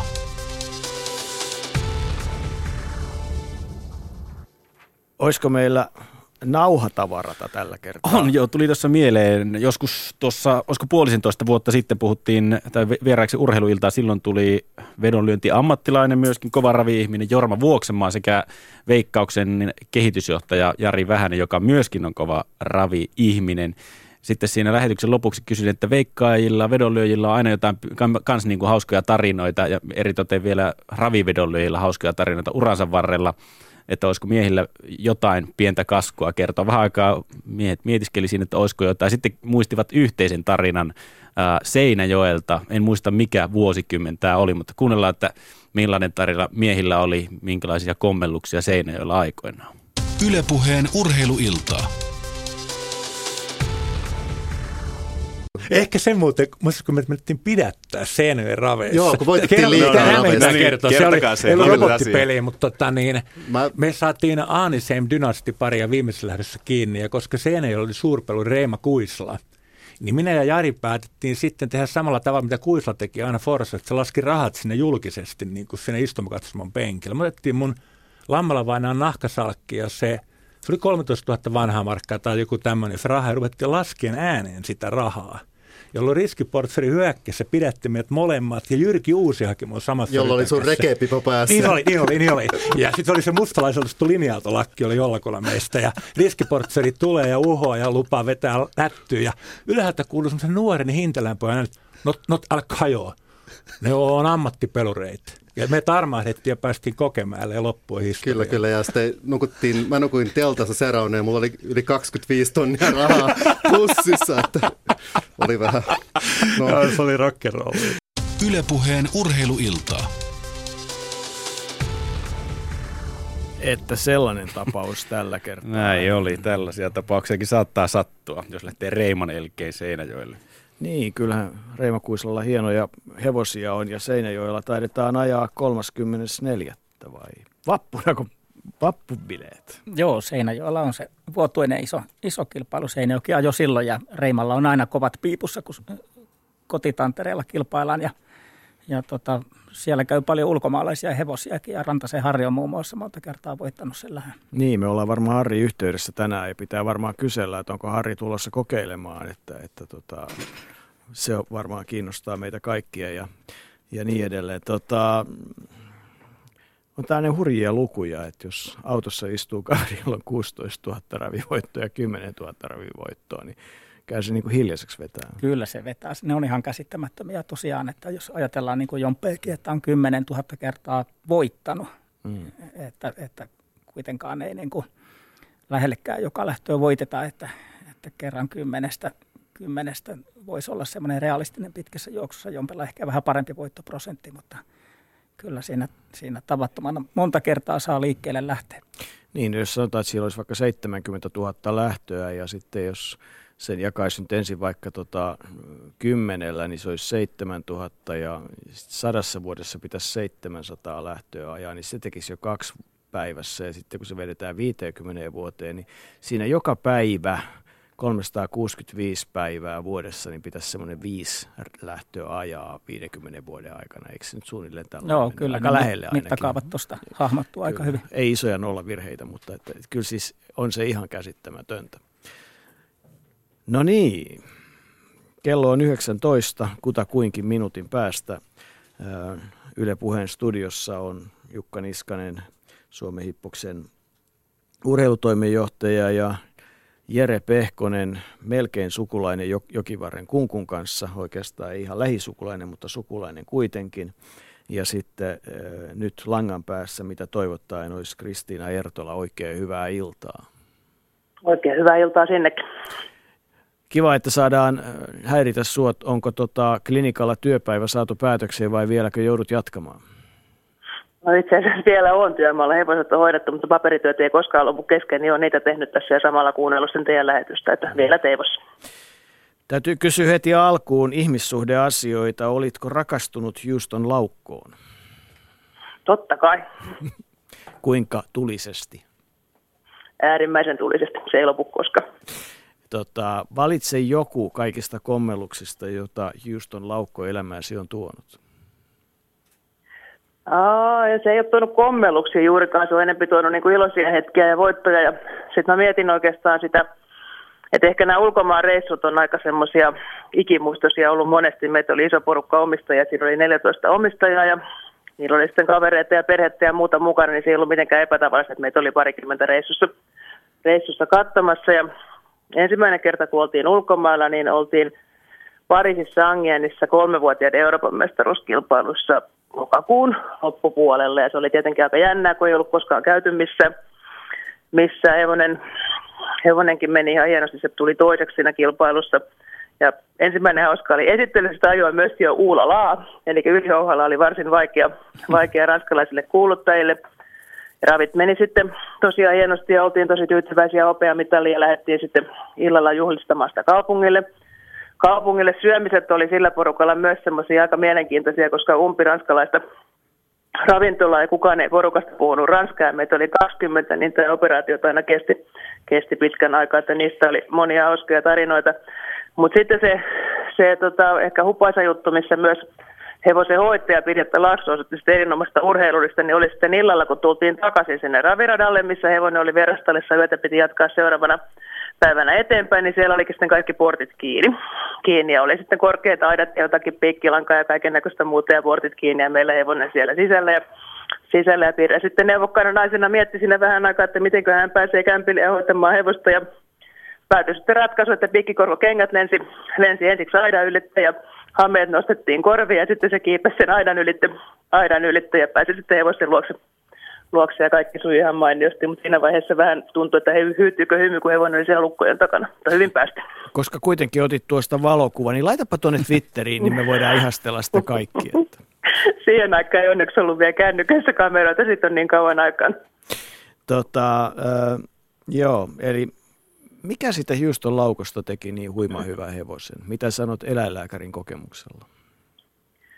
No eläinlääkärin kokemuksella se oli tietysti mahdottoman terve hevonen, eli siinä, sillä jalat kesti, jalat kesti kilpailuuden erinomaisen hyvin, että sillä ura loppui tähän suolistotulehdukseen, mikä sitten oli, oli valitettava, valitettava, sillä jäi ura pahasti kesken, eli sillä oli kyllä jäi paljon juoksematta rahaa, mutta se on toinen asia, mutta ehkä se taistelu, taistelutahto ja se yrittäminen, yrittäminen se oikeastaan niin kuin aina ylitti itseensä, että ihan alusta saakka, että kaksivuotiaana se oli hyvä, kolmevuotiaana – kun lopulta tajusi, että tämä on niin kuin Suomen parhaita, jos ei paras, niin se oli niin kuin mahtavia elämyksiä. Kun ruvettiin ajamaan avoimia kansainvälisiä lähtöjä, niin siinäkin tuli tämmöisiä, niin kuin, ehkä mulla on jäänyt niistä niin kuin yksi, mikä jäi mieleen, oli ensimmäinen Oslo GP, kun se oli viisivuotias keväällä, milloin oli kovimmat hevoset, mitä pystyi olemaan, olemaan vastassa Euroopassa. Se oli siinä lähdössä toinen hävisi ihan naftisti voittajalle. Siinä vaiheessa tajusi, että nyt meillä on semmoinen hevonen, että tämä ei häpeä kellekään. kellekään. Niitä oli tietysti hieno, hieno sitten katella – Toi ja. oli melkein se, se venyminen, mikä mulle jäi mieleen siitä, siitä että se ei niin kuin ollut semmoinen median kohuotsikoissa oikein koskaan. Se pääsi aina vähän niin kuin yllättää ja kun se teki sitä sitten kovimmallakin tasolla, voittiko se Opus joskus? No se voitti ja se olikin just semmoinen ihan hieno, hieno muisto kanssa. Se voitti Opus ja Hugo Oberin. Ja Opus oli myös semmoinen, että siinä oli sen ajan oikeastaan kaikki parhaat hevoset. Ketään ei puuttunut.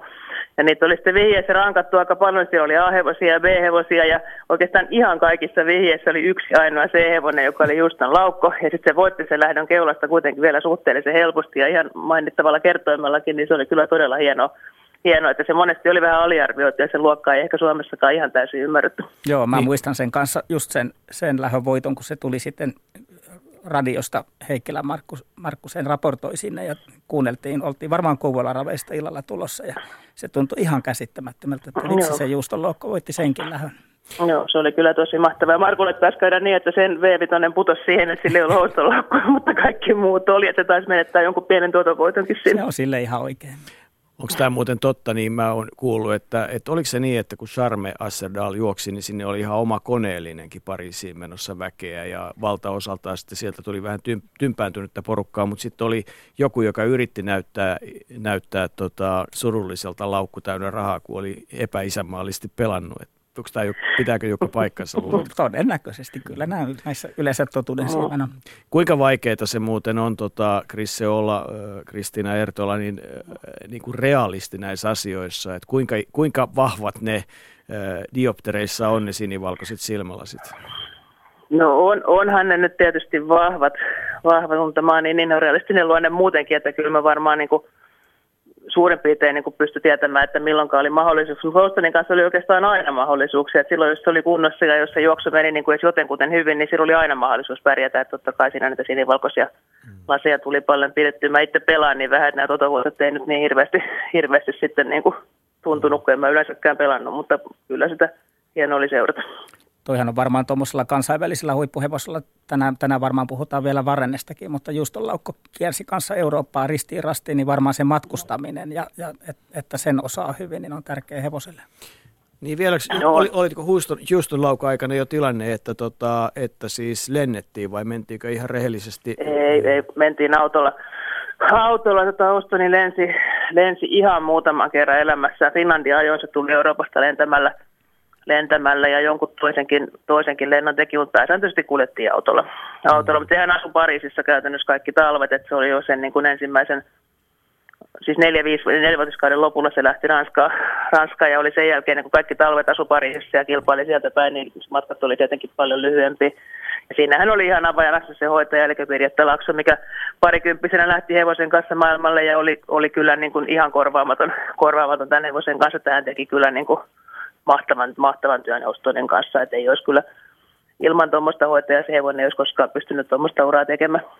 Niin kyllä varmaan suomalaiset hevosen hoitajat pystyisivät kirjoittamaan aika montakin aika, aika valasevaa kirjaa siitä, mitä ravimaailman huipulla tapahtuu. Me ollaan kohta yhteydessä Iina Rastaaseen ja, ja kuullaan hänen mietteitään, mutta varmaan nämä hoitajat on niin kuin eläinlääkärinkin kannalta niin, niin ihan, ihan ehdottoman korvaamaton osa ravimaailmaa totta kai kun ne tuntee sen hevosensa ja hoitaja, kun se on hyvä ja se tietää sen hevosen, se osaa jo sanoa aika pienistäkin oireista, oireista, että onko tällä hevosella jotain vai eikö sillä, ja varsinkin silloin kun Oston sairastukin, niin kyllä niin Pirre tosi pienestä huomasi, että nyt, nyt tämä ei syö, nyt tässä on jotain vikaa, kun tämä syö aina, ja sitten saatiin se ajoissa, ajoissa sairaalaan ja pystyttiin henki pelastamaan, vaikka kilpailuura siinä sitten, siinä sitten jäi, mutta kuitenkin jäi hevonen. Mm. Hevonen ja kaikki muutkin pienet asiat, että kyllä hyvä hevosenhoitaja on ihan korvaamaton kaikille. No kun nyt teet eläinlääkärinä Tampereella klinikalla töitä, niin tota, kuinka paljon tulee sellaisia tilanteita, jotka nyt tavallaan siis tämmöisiä tietyllä tavalla inhimillisiä, jossa, jossa hevosen omistaja esimerkiksi tietää selvästi enemmän, mitä hevoselle pitää tehdä, kuin mitä te ammatti-ihmiset tiedätte ja yrittää jotain kotikonsteja ja muuta vastaavaa? kaikkia kotikosteja varmaan yrittää, mutta en mä tiedä, suurimmassa yleensä se on normaalia, että omistajat hoitaa hevosensa ja huoltaa niitä niin kuin omassa arjessaan, arjessaan tavoilla, tavoilla. Ja sitten tota, yhdessä siinä tehdään yleensä ja aika usein niin ajatukset on samansuuntaisia. Totta kai sitten välillä ehkä omistajat tulee sokeeksi hevoselle ja ne on tuijottanut jotain tiettyä kohtaa ja ajatellut, että se ongelma on tuossa, vaikka se saattaa olla sitten jossain muualla. Että sen takia sitä koko hevosta pitäisi aina yrittää kokonaisuudella katsoa, että ei liikaa lähde tuijottamaan sitä, että se sanoo, että tässä se vika on, vaan katsoo, katsoo koko hevosta avoimesti. Mutta kun tässä on sanotaan nyt niin kuin tietyt ihmiset, joiden kanssa on tottunut monta vuotta töitä tekemään, niin että ne heidän hevosia hoitanut, niin kyllä aika hyvin pystyy tietämään, että miten ne, kuka tuntee hevonsa erittäin hyvin ja kuka sitten vähän. Mutta tietysti kaikki, kaikki kyllä pitää niistä hirveän hyvää huolta. Missä vaiheessa me ollaan tässä niin kuin hevosen hyvinvointia Suomessa tällä hetkellä, Chris? Tota, kuinka monelle omistajalle pitäisi antaa, antaa tota, siitä piiskasta opetusta, että, että oppisivat pitämään hevostaan hyvässä, hyvässä hoidossa vai, vai onko, onko tilanne kohtuullinen tällä hetkellä?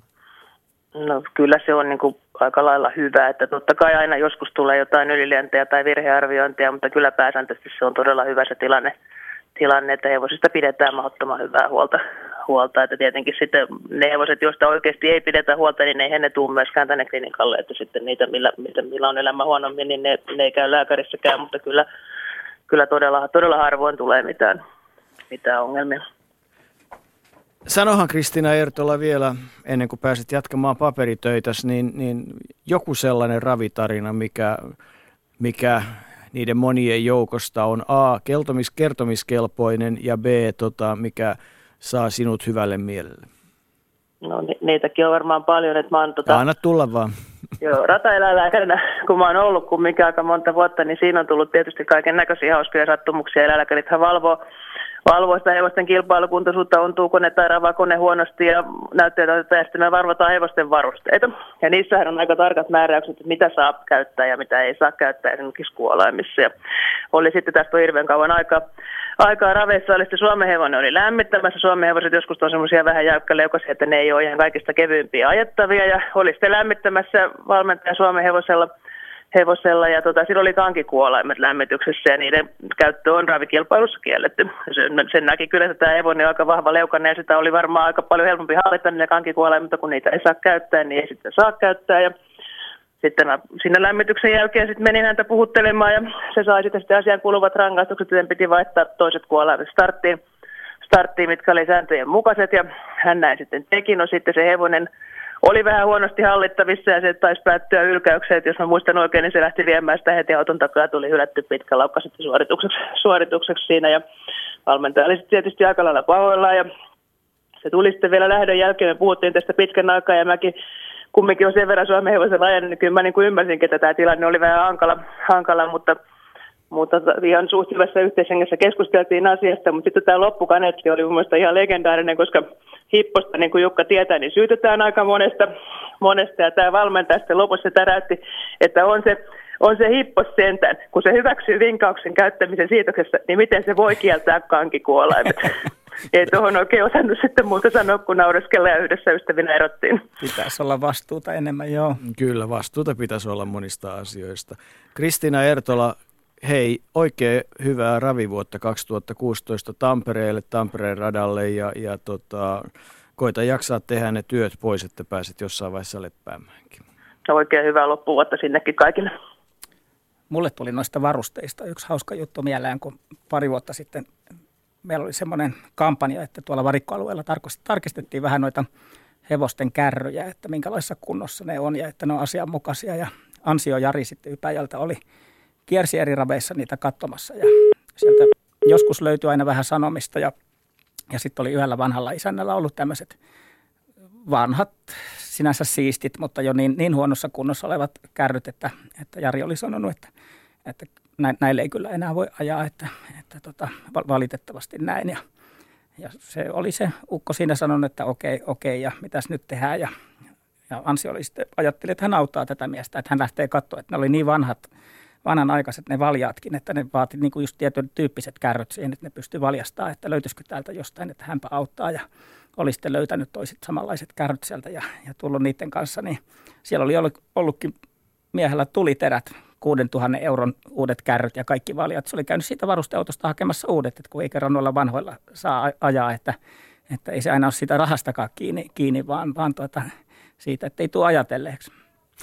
Niin, tämä on itse asiassa varmaan jännä juttu, mutta eikös, tota, eikös suomalainen raviväline teollisuus niin on loppujen lopuksi noin kansainvälisesti kohtuullisen merkittävää? Todellakin joo, että meillähän on, on niin kuin, suomalaiset kärryvalmistajat on ihan huippuluokkaa ja, ja mitä on noita tekstiilejä ja valjaita ja muita, että me ollaan ihan, ihan niin kuin maailmankärkimaata kyllä niissä hommissa. Otetaan täältä sosiaalisen median puolelta muutama juttu. Täällä on Twitterissä Tuija Mustonen laittanut vähän ehkä näihin varusteisteknisiin juttuihinkin jatkumona, että muinoin killerin elitissä Kerviseltä katkesi ohja radalle ja mies kuitenkin kiipesi vauhdissa kärryiltä selkään. Miehen työ, se täytyy kyllä mainita siihen. Twitterissä toimii hashtag urheiluilta, mikäli näitä muistoja haluaa laittaa ja myöskin sähköposti uh, urheiluilta at yle yle.fi on se osoite ja sitten tietenkin Shoutbox-osoitteessa yle.fi kautta puheen ja sähköpostista onkin Yksi hauska tarina vuosien takaa Mikkelistä Ari Kiukas on laittanut. On itse ollut tuona aikana ravien järjestelyssä mukana. Syksyisen ravien viimeisissä lähdössä maalisuoralta tapahtui, maalisuoralla tapahtui kolari. Ohjastajia lenteli ympäri rataa ja osa selvisi ominavuin radalta pois, mutta osa jää makailemaan radalle ja sen sivuille – Ensiapuhenkilöstö riensi paikalle auttamaan apua tarvitsevia ja muutama ohjastaja laitettiin ambulanssiin ja se kuljetettiin siitä sitten jat- jatkohoitoon.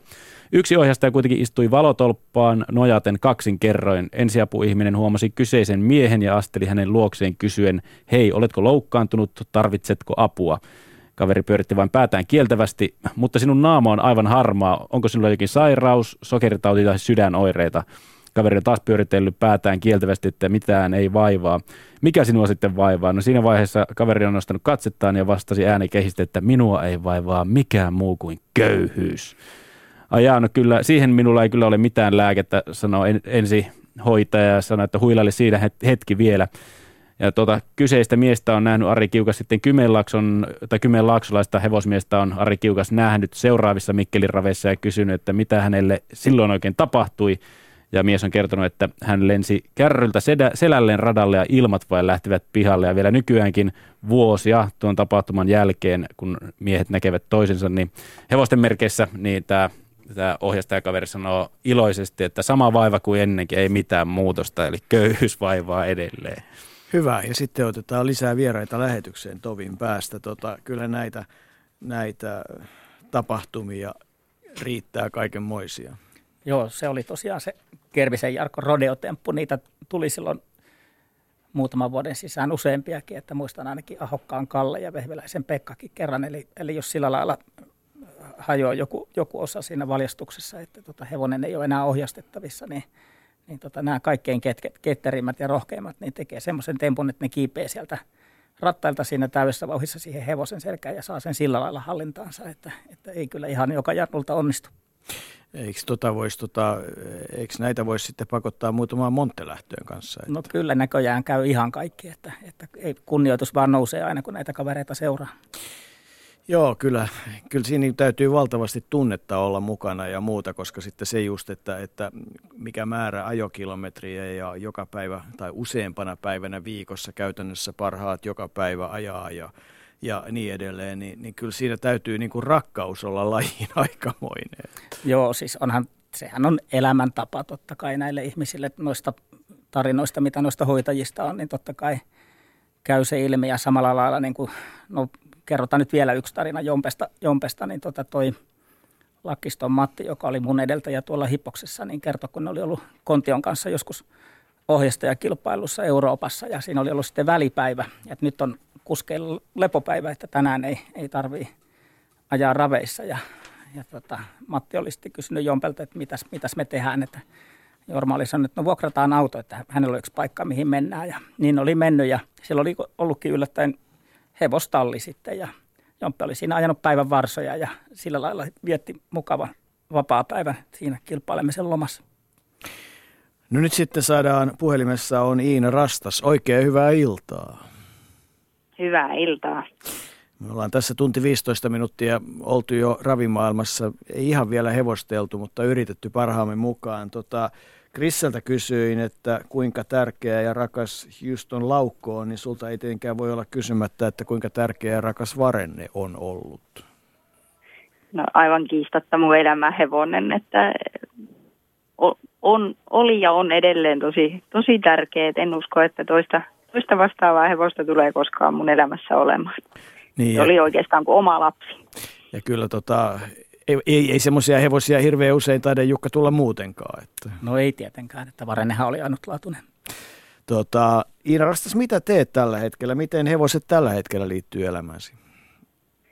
No tällä hetkellä puuhastelen, teen töitä vähän hevosvarusteiden parissa ja, ja tuota, meillä kotona on hevosia, mies ajaa kilpaa Innasen Samuli, että, että hevoset liittyy kyllä vahvasti tuota edelleenkin elämään, vaikka ihan päivittäin nyt niiden kanssa tällä hetkellä puuhaa. Mutta puuhattu on riittävästi elämän aikana. Tota, kovasti kiinnostaa se, että kun aikanaan sitten lähit mukaan ja oot maailmaa nähnyt, Etelä-Eurooppaa paljon, niin, niin tota, kuinka paljon vauhtia ja vaarallisia tilanteita näiden Etelä-Euroopan machoherrasmiesten kanssa kaiken kaikkiaan oli? Oliko kunnioitus hoitajaa kohtaan nimenomaan ammatillinen kunnioitus, minkämoinen? No joo, ei sellaisia mitään suuria vaaratilanteita tai sen kummempia kommelluksia koskaan sattunut, että toki Varennella oikeastaan kaikissa kilpailuissa oli, oli oma tämmöinen henkivartija ja ne on ollut niin aidattuja alueita, missä, missä hevonen on raviradalla seissyt, jolloin tota, ikään kuin yleisö on vähän pidetty erillään, että et, et ihan sujuvasti kaikki meni, meni kyllä, että joskin tietysti italialais, italialaisessa kulttuurissa se, se fanitus on ihan toista luokkaa, mitä täällä, että ei sitä oikein voi, voi Suomesta käsin ehkä kuvitellakaan, että et, koska ne ei oikeastaan selkeää hevoselle voinut kääntää, että aina, aina piti olla kyllä niin silmät auki ja hereillä, mutta toki mulla oli, oli sitten apuna siinä kyllä italialaisia myöskin niin kuin siinä lähijoukossa, jotka, jotka ikään kuin suojasi turvasi sitä hevosta jollakin tavalla ei ihan hevin mielestä unohdu se Mikkelin vuosi, jolloin Varenne juoksi aika kovaa. Noin kaiken kaikkiaan tarinana se taitaa Jukka Niskanen olla yksi niitä suomalaisen raviurheilun legendoja, joka mun osalta mielenkiinto on siinä, että se taitaa olla niitä harvoja suomalaisia urheilutapahtumia, jonka yleisömäärä on loppujen lopuksi ilmoitettu ehkä vähän poliisin pelossakin pienemmäksi kuin mikä se loppujen lopuksi olikaan. No joo, Iina voi kertoa sitten, mitä sieltä niin kuin Varenen suunnasta päin katsottuna siinä tapahtui, mutta, mutta niin kuin näin, näin niin kuin Hippoksen kannalta ja suomalaisen raviurheilun kannalta, niin se oli ihan käsittämätön tarina, että kun Laitisen Jaakko siitä alkoi silloin jo heti alkuvuodesta puhumaan, että Varenne tulee muuten ensi kesänä meille, kun se ensin kaikki oli niin kuin epäuskoisia, että no ei varmana tule kyllä, että mikä Varenne tänne juoksemaan ja sitten kun se lopulta tuli ja, ja kaikki ne – hiitit siellä, siellä tota Holopaisen pellolla, kun lehtimiehiä on pelto täynnä siellä pyllättämässä ja ottaa kuvia ja joku hiitin ajo Riihimäen raveissa, kun siellä on 3500 ihmistä, joista kukaan ei suunnilleen hengitä, että kuulee, kun nuppineula tipahtaa siellä ja sitten itse se Sant Michel ja Iinaakin vietiin siellä jossain kaiken maailman aamu-tv-mattopyykille ja mitä kaikkea siellä olikaan. Oli, oli, oliko silloin niin sanotusti noin positiivisessa mielessä vauhtia ja vaarallisia tilanteita riittävästi? No se oli kyllä aikamoista tota, myllytystä silloin, silloin Suomessa, että, että mä muistan, että tosiaan Holopaisen tallilla oltiin ja tota, kuinka Esa kommentoi, hänelläkin varmaan aika usein puhelin pirisee päivän aikaan, mutta et Esa oli, että herra jestos, että kuinka sä kestät, että, että sun puhelin soi koko ajan, että töitäkin pitäisi tehdä, mutta että se oli vaan ilo tavallaan olla tekemisissä median kanssa ja, ja tota, ajatella niin sitä, mitä se tosiaan se meidän vierailu silloin Suomen raviurheilulle toi, niin ilman muuta ilolla annettiin kaikki, mitä pystyttiin. Että, että on, oli todella, todella hienoja päiviä, viikkoja, mitä oltiin silloin Suomessa. Oli aikamoinen, tekisi mieli sanoa julkis silloin tota, parhaina vuosina tuolla Etelä-Euroopassa. Että kyllä siellä varmaan sielläkin sitä mediaa sai käsitellä. No oli joo, ja sitten tietysti kaikki kunnia Suomen medialle, että täällä kuitenkin annettiin semmoinen tietynlainen niin rauha, rauha tehdä niitä hommia. Et Italiassa voi sanoa, että ei oikeastaan ollut semmoista hiittipäivää, jolloin ei olisi jotain toimittajia ollut paikalla paikalla katsomassa ja kuvaamassa varennea, että, että siellä se niin välillä tuntui, että, että, että siitä arjen tekemisestä, että se vähän häiritsi sitä, että, että tuntui, että sitten varenne tietysti paljon käytiin kaikkia tämmöisiä erilaisia tapahtumia, tilaisuuksia, oltiin urheilukaalassa ja kaikki, ne oli niin ihan ok, että ikään kuin siitä arjesta oli pyhitetty päivä tämmöiselle julkisuudelle, niin se oli ihan ok, mutta että mullakin oli aina muita hevosia myös varennen ohella hoidettavana, niin sitten tuntui, että vähän ne varsinaiset työt sitten meinas jäädä sivuun, että, että, että kun täytyy tosiaan palvella tai tehdä muitakin juttuja sitten. Että. Sanoit, että sulla oli muitakin hevosia. Miten tota, onko hevonen mustasukkainen, että kun toista paapotaan tolla tavalla, niin huomaako ne muut vai osaatteko te niin kuin jujuttaa sillä lailla, että te olettekin kaikille niin kuin olevina ne ihan tasa-arvoisia? No kyllähän sitä tietysti kaikki hevoset täytyy hoitaa ihan yhtä hyvin, että et, et ei mulla hirveitä määrää, että hyvin mä pystyin ja sain jaettua ajan sillä että kaikki hevoset sai tarvitsemansa huomioon, että toki varennelle nyt vähän ekstra aina annettiin. Ja, ja sitten tietysti kun oltiin sen kanssa puolet vuodesta käytännössä maailmalla, niin silloin, silloin mulla ei ollut muita hoidettavia hevosia, mutta että ää, en usko, että varenne tai sitten mikään mukaan hevonen kärsi siitä, että niitä muita hoido, hoidokkejakin oli, että varennelle se oli äärettömän semmoinen kiltti ja viisas hevonen ja, ja sitä pystyi pitämään tarhassa, mitä ihan kaikkien huippuhevosten kohdalla ei aina pysty tekemään, että pelätään vähän tämmöistä loukkaantumista ja niin poispäin, että, että Varenne sai niin kuin viettää kyllä aika lailla tämmöistä tavallista urheiluhevosen elämää. Ja sitten tietysti siinä aikana, kun se oli ulkona tarhassa, niin mulla oli hyvää aikaa hoitaa muita hevosia taas. Mutta sua ei ole niin näykkästy mustasukkaisuuden takia? Ei suinkaan, ei, ei. Miten siinä, jos vielä siihen varenneen pureudutaan, kun sä sen varmaan suunnilleen parhaiten tunsit, niin tota, mikä siinä niin kuin hevosena, mikä siitä teki sen huippuyksilön, semmoisen niin kuin ainutlaatuisen? Silloin oli niin semmoinen vahva itseluottamus ja itsetunto, että, että, että mä uskon, että sen, siis toki fyysiset ominaisuudet, sillä ei ollut niin jaloissa oikeastaan mitään vikaa, se ei oikeastaan päivääkään sairastanut niinä vuosina, mitä mä sitä hoidin. Ja, ja tota, oli siis sanotaan sydänkeuhkot on varmasti ollut, ollut vähän niin kuin, tai on edelleenkin suuremmat mitä muilla hevosilla, että tämmöiset fyysiset ominaisuudet kaikki huippuluokkaa, mutta sen lisäksi sen henkinen vahvuus on mun mielestä se, se mikä siitä teki niin kuin paremman kuin muut, että se oikeasti ties myös olevansa hyvä, vaikkei sen enempää diivailu, mutta että, että tosiaan se oli, oli tota, kovapäinen hevonen ja tota, ties, ties olevansa parempi kuin muut. Oli aina kotona missä tahansa maailmalla liikuttiin. Se ei ressannut muista hevosista tai, tai jättänyt aamuruokia syömättä tai mitään sellaista. Että, että se oli yksinkertaisesti vain huippuyksilö. Kun tota, nämä on hyviä juttuja, mutta että Iina, olisiko sulla meille joku tämmöinen hauska juttu, että päästäisiin vähän sinne lähemmäksi sitä hevostelun osuutta, että päästäisiin siihen, kun haaveilin, että mentäisiin melkein laukalle täällä, mutta tota, kerrohan joku semmoinen kommellus tai tarina tai joku, joka vielä tänä päivänäkin saattaa nostaa hymyn huulille? No, ehkä, ehkä sellainen tähän tuota teemaan, kun äsken noita varennen tuota, ominaisuuksia käytiin läpi ja mainitsin, että se oli kovapäinen hevonen, niin siitä on ihan konkreettinen osoituskin.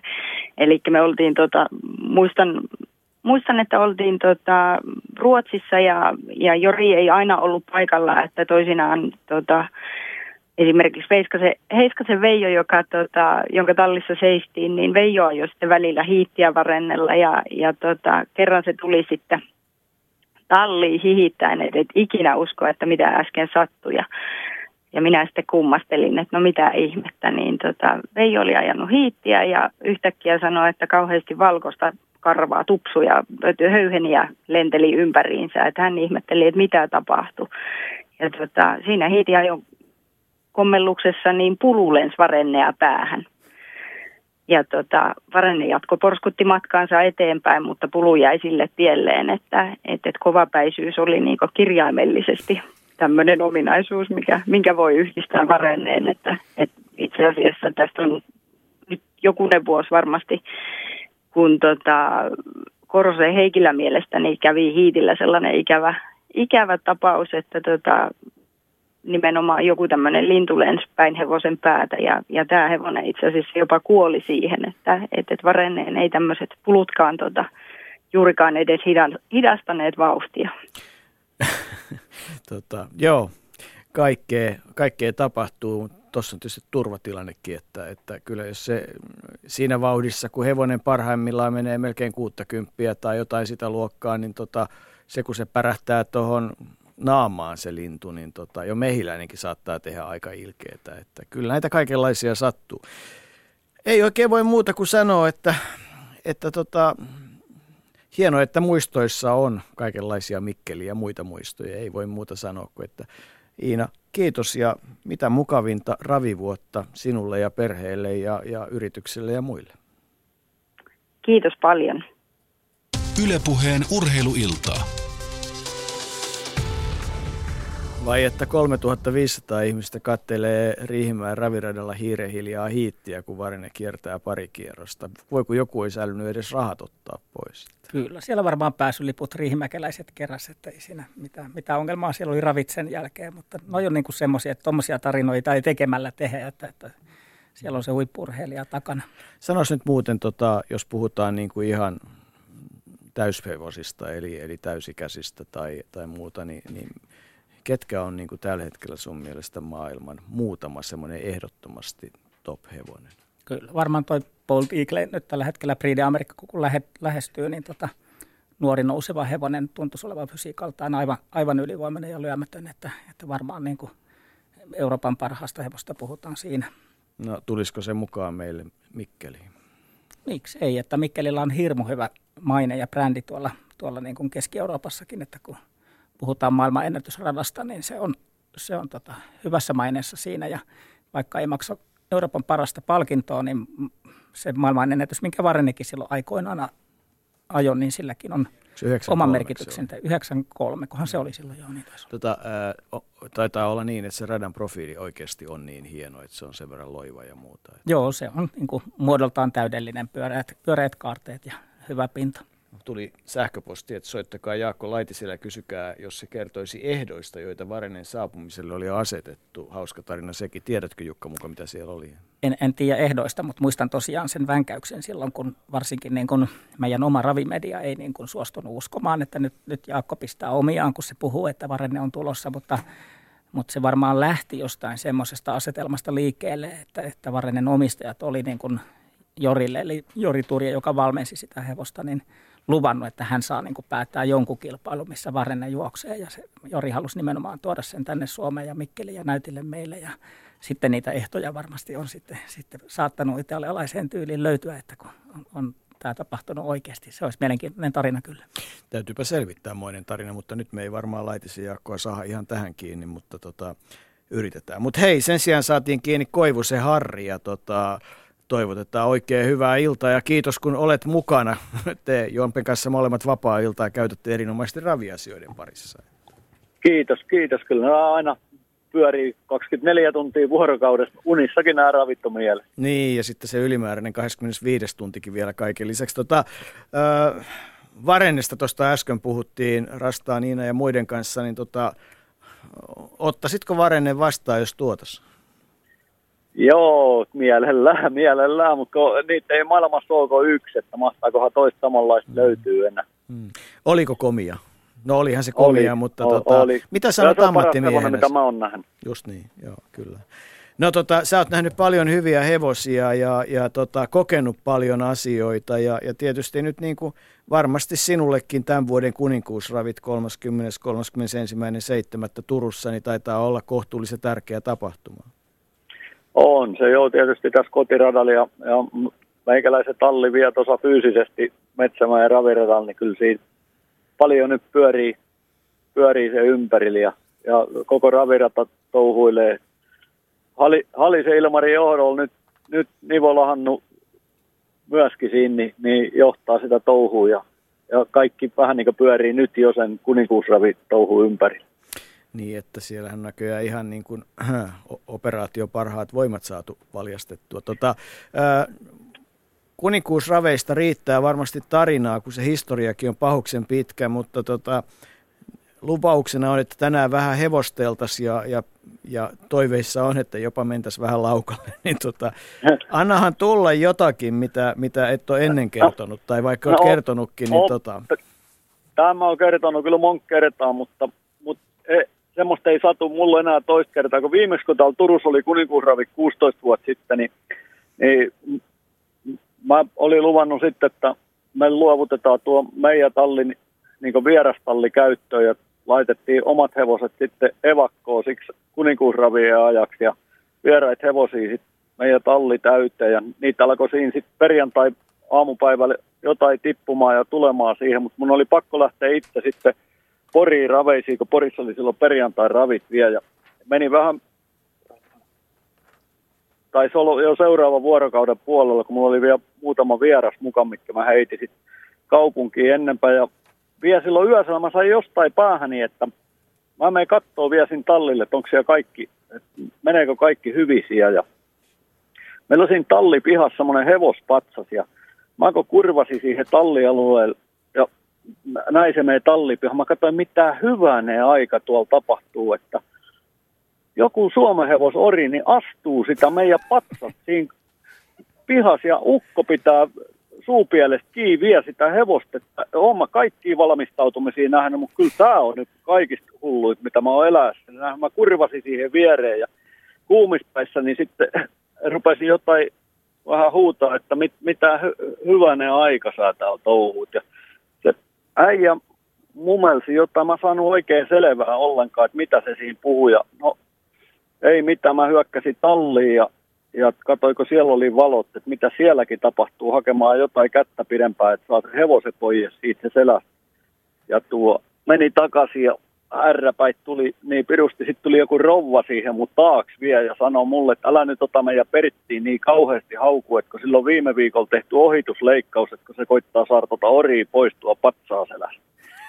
Ja, ja tuo, sitten rupesi tilanne mulla vasta oikein selkeämään, että ei, se, ei, se, ei sitä niin tahalla soltukaan sitä oria siihen viety, että, että se oli tullut sin pelipaikalla Vilinä Vilperi ja, ja tuo omistaja oli saanut päähäs lähteä kävelyttelemään sitä vielä yösellä ja se oli, oli lyönyt sitä omistajaa etusella päähän ja se makas veripäissään siinä parikymmenen metri päässä maassa. Ja kuin mä sitten satuin justiin niin siihen H-hetkellä paikalle ja vielä tänä päivänäkin hävettää, kun Nevalaisen Pertti ja Elli siinä vähän tuli arvostelu, mutta kyllä se siitä sitten selkeästi ja sai koko viikonvaihteen pyydä lanteeksi ja saatiin vielä se Vilinä Vilperi omistajakin ambulanssiin siitä ja, ja tuo sairaalaa ja äijä kuntoon. Ja, mutta Vilinä Vilperi ei tainnut voittaa seuraavan päivän, vaikka hyvin oli valmistautunut. Kyllä se aika jäykkä taisi olla siinä niin startissa, muistan. Mutta ei ole, kuitenkaan, ei ole kuitenkaan pieniä hevospatsaita tullut lisää. Ei, ei ole, että, että kyllä tuolla yhdellä ja samalla selvitä, että saas nähdä, kuin käy tänä vuonna.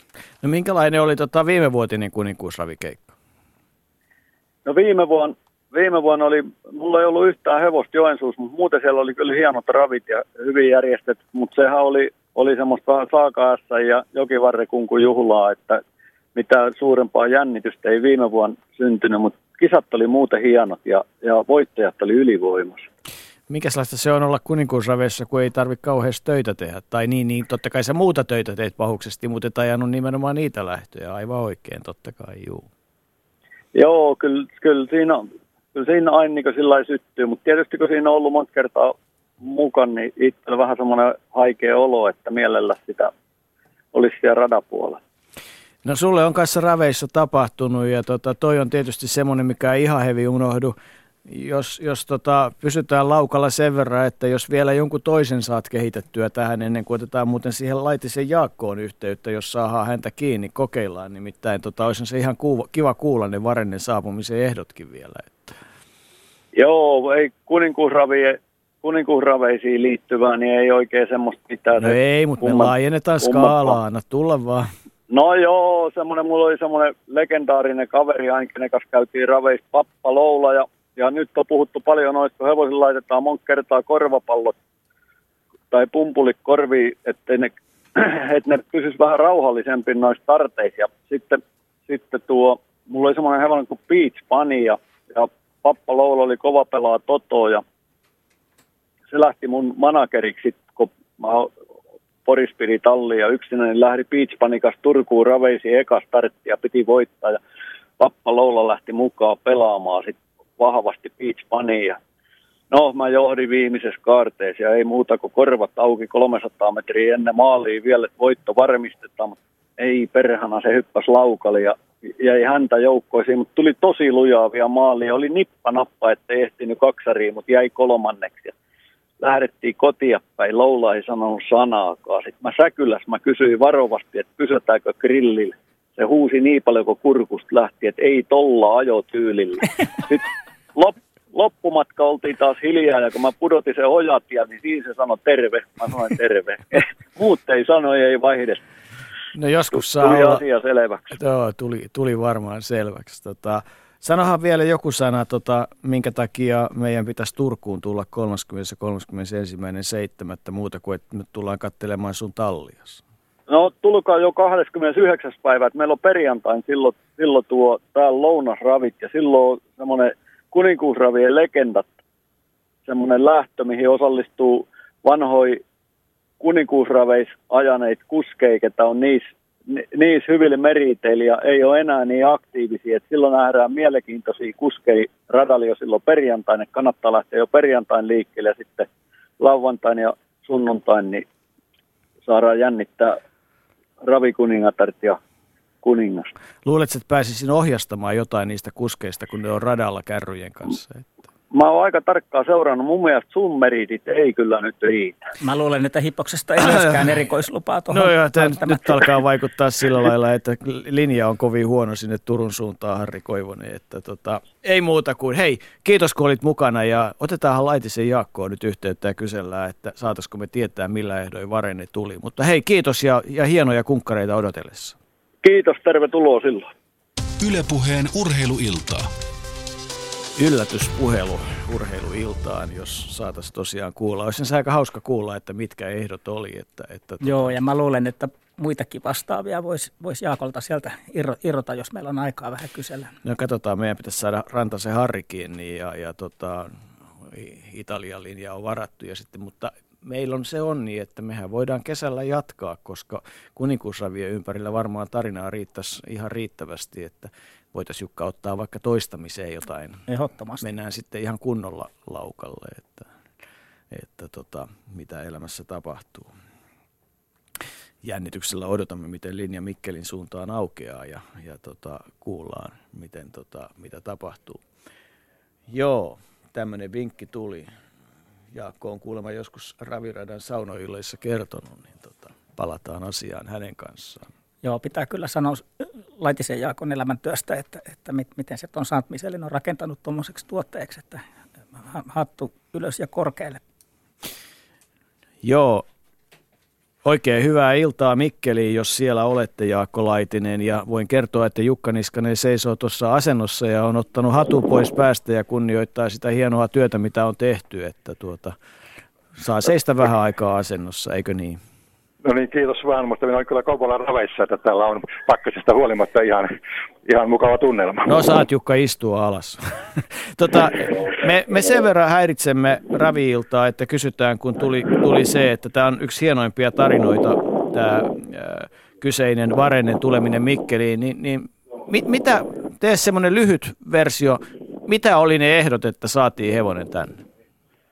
No ne ehdot olivat kovin yksinkertaiset, että ne, se neuvottelu käytiin omistajien kanssa Tukholmassa äh, Survalan ravien aikaan. Ja ensimmä, eh, ensimmäinen ehto heillä oli se, että jos on helteinen sää, niin onko Mikkeli sen kokoinen rata, että pystyy järjestämään lentokuljetuksen.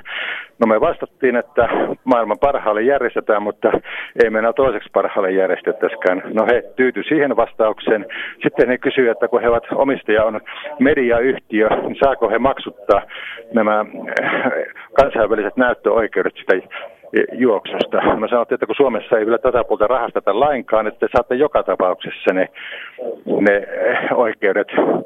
Niin sitten kolmanneksi he sanoi, että he ovat kuulleet, että kun viime vuonna oli maailman kongressi raviurheilun osalta osaksi Mikkelissä ja siellä järjestettiin Saimaan risteily näille maailmankongressin osallistujille, niin voisi omistajana saada se No, siihen on aika helppo vastata, totta kai. Mutta et sanonut sitä, että se järjestetään muutenkin.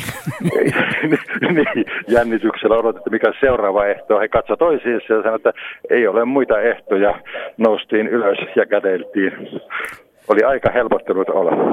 Voin sanoa ja täytyy myöntää, että onneksi olkoon. Ja, ja tuota, itse voin sanoa, että, että kun Mikkelin suunnasta tai sieltä Keski-Suomesta tuli silloin se sunnuntaipäivän jälkeen – pois, niin tota, pahus vieköön, että se liikenne, se muuten on pisin matka, mitä sitä tietoa on ajettu, että sitä väkeä oli kyllä varmasti enemmän kuin mitä, mitä te virallisesti onnettomat ilmoititte. Että. No me ei laskettu niinku muita kuin siinä, niissä raveissa muuta kuin ne, ketkä olivat paikan päällä lipun maksaneet. Eli eh, Timo Tulonen muun muassa Hippoksen varkkajohtaja sanoi, että eikö tähän pitäisi nuo lapset ja muut lisätä sitten nämä. Niin me että kun tämä on ihan riittävä näinkin, että meillä on nyt kun ne niin kuin se entinen kaveri, kun kalamies toivoi, että saisi kerrankin sellaisia kaloja, että tarvitsisi aina valehella, niin meidän ei tarvitse nyt valehella. Joo, ei. Tämä, tämä tuli kyllä silloin selväksi. No mutta tässä vaiheessa tietysti St. Michelistä ja Mikkelistä tarinoita riittäisi vaikka kuinka paljon.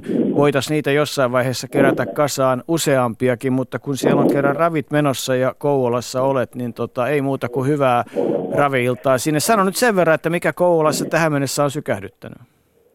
No sillä tavalla on tietysti, että kun näin, näin, näinkin kovassa pakkasessa ajetaan, niin se on niin kuin selvästi eh, näkynyt, että tämä pakkasjakso on ollut niin pitkää, että ei tällä sillä tavalla koeta asiata tavattoman kylmäksi. No niin. Suomalaiset osaa tämän. Jaakko Laitinen, kiitos paljon mukanaolosta tässä lähetyksessä. No niin, kiitos. Ylepuheen urheiluiltaa. Että niin kuin taitavilla on sitten myös aina tuuria. Joo, Jaakko on tämmöinen tyypillinen savolainen, että tekee itsestään aina vähän vaatimattoman tai vaatimaton on aidosti, mutta, mutta niin kuin helposti muut aliarvioi sitten, että nämä ei ihan, ihan sattumalta nämä hommat aina toteudu. Ei varmasti, mutta toihan, toi, toihan oli hyvä tarina siis. Todellakin. Että, että, että kyllähän sekin, tämä, tämä koko hevosten muuten kuljettaminen siis lentää, niin sehän on myös ollut hauskaa tarinaa siis, että kovin korkealla ei voida lentää, kun tota, että, että ne ynnä muuta, ynnä muuta. Ja kyllä niiden kuljetuskoneiden laskeutuminen sinne ittiin, niin onhan se ollut ihan... On joo, ja niissäkin aina silloin tällöin sattuu jotain kommelluksia, että oliko se nyt Finlandia ajo tässä, ei ole pitkääkään aikaa, kun joutui, joutui kone kääntyyn takaisin sitten, kun hevoset alkoi vähän pillastumaan. Ja sitten yritetään, jatketaan iltaa. Tämä on yksi tarina. Mitä, tota, mitä muita näitä suomalaisia isoja kilpailuja? Seinäjokea, Finlandia, Kymiä, Nordic King, Suurholla, St. Michel, kunkkarit. Mikä jäi pois? No siinähän noin noi isoimmat sillä lailla kesäviikonlopulta on, että sitten tietysti on syksyllä taas sitten ikäluokkahevoset ja varsat juoksee, on kriteerit ja terpyä ja kaikkea, että, että kyllä tämä niin kuin tulevakin vuosi sitten, sitten niin kuin urheilullisesti tulee täyspainoiseksi. Tota, mikä oma suosikkisi on niistä kesäraveista? No kyllä se Sant Michel on, on sillä lailla, kun se tunnelma Ei, on. Siis tarkoitin näitä tota, lettumakkararaveja. Lettumakkararaveja, no niitäkin on yhtä paljon kuin niitä paikkoja, että täällä Etelä-Suomessa on totta kai No mutta jos haluaa yhden nähdä, niin minne, minne lähetät mut? No, Ihan vi- koko Suomi on käynyt. No vedetään kotiin päin kotiseudulle, että kyllä vieremällä kuuluu käydä, jos kesäravit haluaa pongata.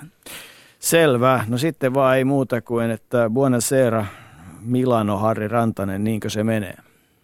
Tai kyllä, siinä... kyllä. Puona serää vaan kaikille. Joo. Tota, aloitetaan. Me ollaan täällä nyt kaksi tuntia kohta tai tunti 45 puhuttu hevos, hevosista ja, ja niin sanotusti hevosteltu melkein, yritelty pysyä, ei ihan ole vielä mennyt laukalle, mutta sulta on hyvä kysyä alkuun, että joko Harri oot tota vuoden 2014 ravivoitot Italiassa saanut? En ole, että huomenna on ekat, ekat yritykset tälle vuodelle, että huomenna on Torinossa kolme kappaletta, että eikä niistä yksi ainakin pitäisi voittaa. Tarkoitan siis 2014 voittoja. Ah, 2014. Joko rahat on tullut Uhu. tilille?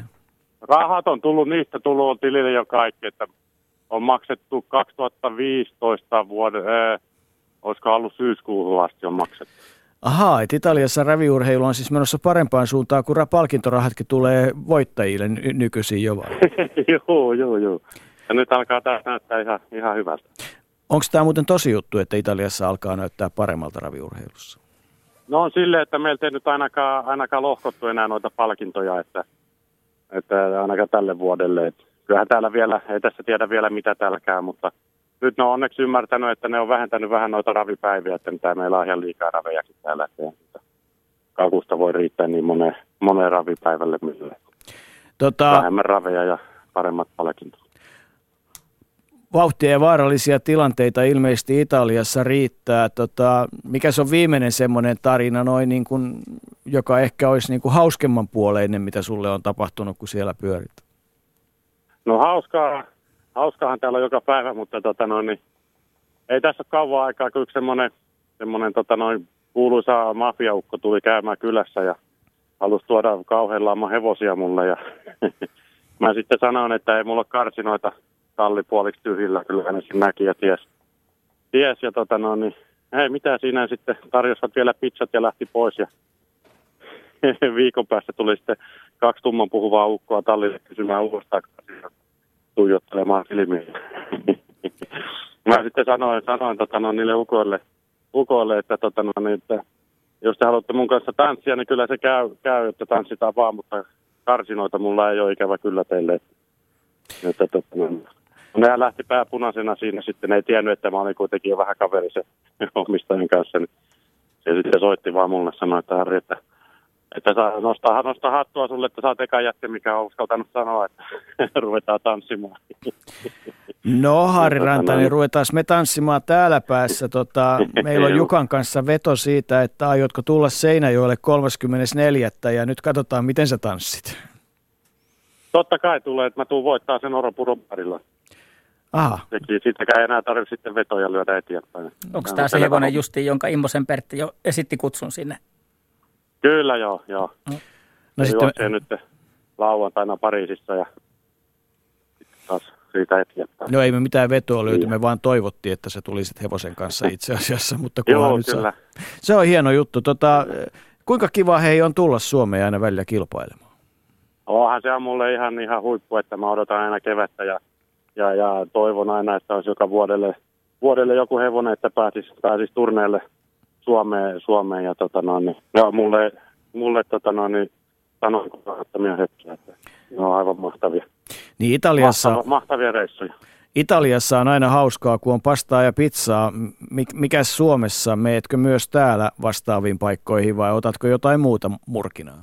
Ei, kyllä Suomessa syödään ihan, ihan tota, no ensimmäinen, minkä me yleensä tein, kun tuu Suomeen, niin se on nakkikioskille ja, ja tota, no, niin, lihapiirakka ja kurkkusalaatti ja että kyllä näitä pizzoja saa tällä ihan tarpeeksi.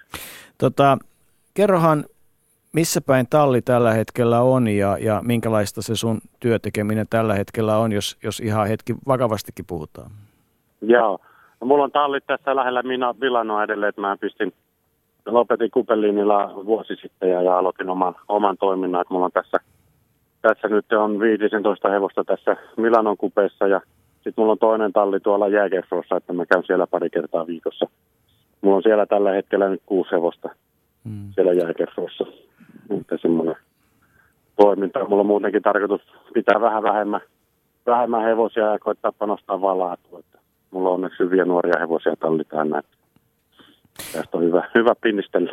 Onko tota, mitkäs ne Italian tämän hetken kovimmat äh, ravipaikat on? Siis sa, Milanossa varmaan ajetaan, mutta tota, mitkä on ne niinku oikeasti äh, tota, Italian Vermoja, Hollola ja, ja Mikkeli ja Tampere ja niin edelleen?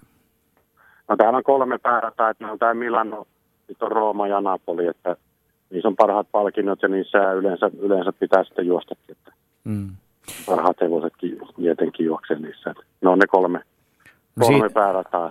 Siinä saa muutaman Niin, tunnin ajaa, kun, kun tota Milanostakin Napoliin lähtee. Juu, sinne on pitkä, pitkä, pitkä matka, että kyllä sinne kymmenen, kymmenen tuntia helposti menee, menee kuorma-autolla hevosilla. Mutta aika vähän siellä ettei käy muuta kuin isommissa lähdöissä sitten reissussa. Että tässä mun lähellä on Milano, Milano ajaa kaksi kertaa viikossa ihan, ihan kivoilla palkinnolla ja Torino, mihin huomennakin menen, niin siellä on kanssa toiset, toiset kaksi kertaa viikossa aina, aina kanssa ihan hyvillä palkinnoilla. Ei tästä kauheasti, kauheasti tarvi reissuun lähteä. No mikä Harri Rantanen on semmoinen, tota, mikä on sun ravielämän semmoinen tota, muisto, joka kaikki eniten pistää, pistää tota suupielet hymyyn? Öö, kaikki eniten suurin, suurin tota, ja tunteellinen voitto oli mulle tietenkin, kun Marlon Olemma voitti kerran Seinäjoella. Se on eka, eka Suomessa hoidettu suurla, niin se on mulle jäänyt pysyvästi mieleen ne tunteet. Mm. Ja sekö on yksi syy, minkä takia Seinäjoelle mielellään vapun seutua tuut viettämään?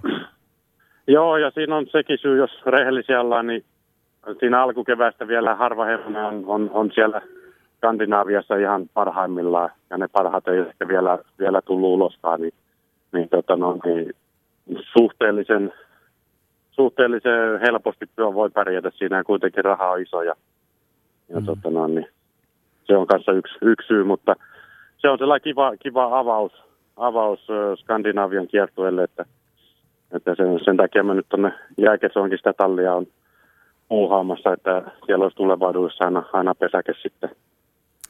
Siinähän on sitten, sitten oma, mistä saisi. siinähän on sitten Finlandia ajokin lähellä, että jos hevonen on niin hyvä, hyvä ja antaa siellä hyvän näytön, niin pääsee samalla reissulla vaikka sinne.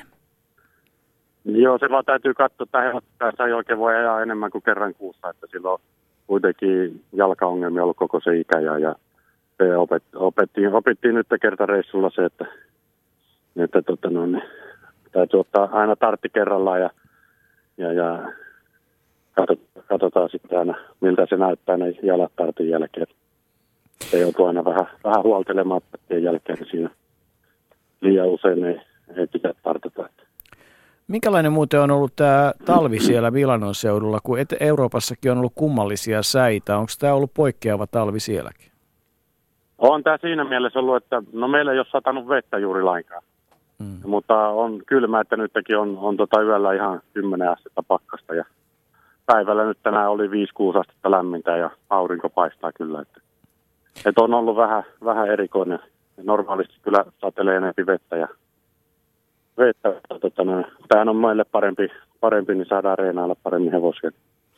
Ja jos paikat muljussa. Oletko ajatellut muita tota, suurkilpailuja Suomessa ensi kesänä kuin sen, sen tota Seinäjoen? No Seinäjoki ja kyllä tämän hevosen kanssa sille sopii noin kahden tonnin matkat hyvin, hyvin. Se menee kyllä mailenkin kovaa, kovaa jos tarvii, mutta tota no, niin kyllä Seinäjoki ja kyllä mä kummittelee aina se, se Kymi GP, että siellä mä oon ollut monesti mukana ja siellä on aina, aina ollut hevoset melkein aina kipeät tai sitten mukana tai käynyt jotain, jotain että tota no, niin, se on kyllä aika paljon hampaankolossa siellä. No hyvä, hyvä että on hampaankolosta. mieli kyllä. Se on hyvä, että on hampaankolosta halajaa mieli. Sanohan vielä toinen lähetyksen päätöks, semmoinen italialainen la- ravijuttu tai sitten Rantasen Harri ravijuttu, joka, meitä saa täällä, joka meidät saa täällä nauramaan. No, tämä on tota, tää, täältä Italiassa, tämä on aikoja sitten Saksan maalla kuin Hampurissa ja lähdettiin sitten yhden suomalaisen kaverin, kaverin kanssa sitten raveihin. Me oltiin silloin vielä nuoria koltiaisia, että ei niin kuin reenarin virassa oltu, että oltiin vähän niin kuin tallipoikina ja lähdettiin sitten yhden omistajan hevosilla Hampurin raveihin, että siinä oli sellainen 500 kilometriä matkaa ja tota noin, niin ja hevoset meni siinä ihan kohtuullisesti, mutta se taku, takastulo sitten, että me jätettiin hevoset tuohon Hampurin raviradalle ja lähdettiin sitten Hampurin kaupunkia katselemaan. Ja siinä vierähti sitten pari päivää ja olihan meillä hauskaa ja kotia kun mentiin, niin omistajalla ei ollut yhtään hauskaa, että siitä reissulta saatiin kyllä potkut, mutta jäi kyllä hauskat muistot ja oli, oli tota noin, niin siinä mielessä ihan hauska reissu, että sen mä kyllä muistan varmaan lopuikäni ja varmaan se mun kaverikin kyllä muistaa. Niin, Hän että- on Suomessa ollut jo mun niin että Hampurin nykytaiteen museo ja perinteisen taiteen museo ja, ja tota, merimuseo on tullut tutuksi parin päivän aikana. Niin. Ne, on, ne, on, ne on kierretty tarkkaan läpi. Et siitähän sitten levisi, levisi suomalaisten keskuudessa semmoinen, että jos Rantasen Harrin kanssa lähtee raveihin, niin kannattaa ottaa kaurat ja heinät pariksi päivää mukaan. tota, no, niin, no tota... on sattunut joskus. Joo. Mitään ei myönnetä, eihän. Mitään ei Harri kuitenkaan myönnetä, eihän. ei, ei. Ravaattikaulassa oltiin eikä mitään juotu. Hyvä. Tota, ää, kulttuuria pitää harrastaa. Nyt ei voi muuta kuin toivoa menoa, hyvää menoa huomenna Torinoon ja, ja tota, ajakeehan varovasti ja, ja tota, tervetuloa huhtikuussa Suomeen. Kaikkea hyvää sinne. Kiitos paljon, kiitos. Terveisiä teille kaikille ja hyvät talven jatkot. Ylepuheen urheiluiltaa. Jaha, näin sitä melkein pari tuntia on, on saatu, saatu menemään. Tota, onhan näitä.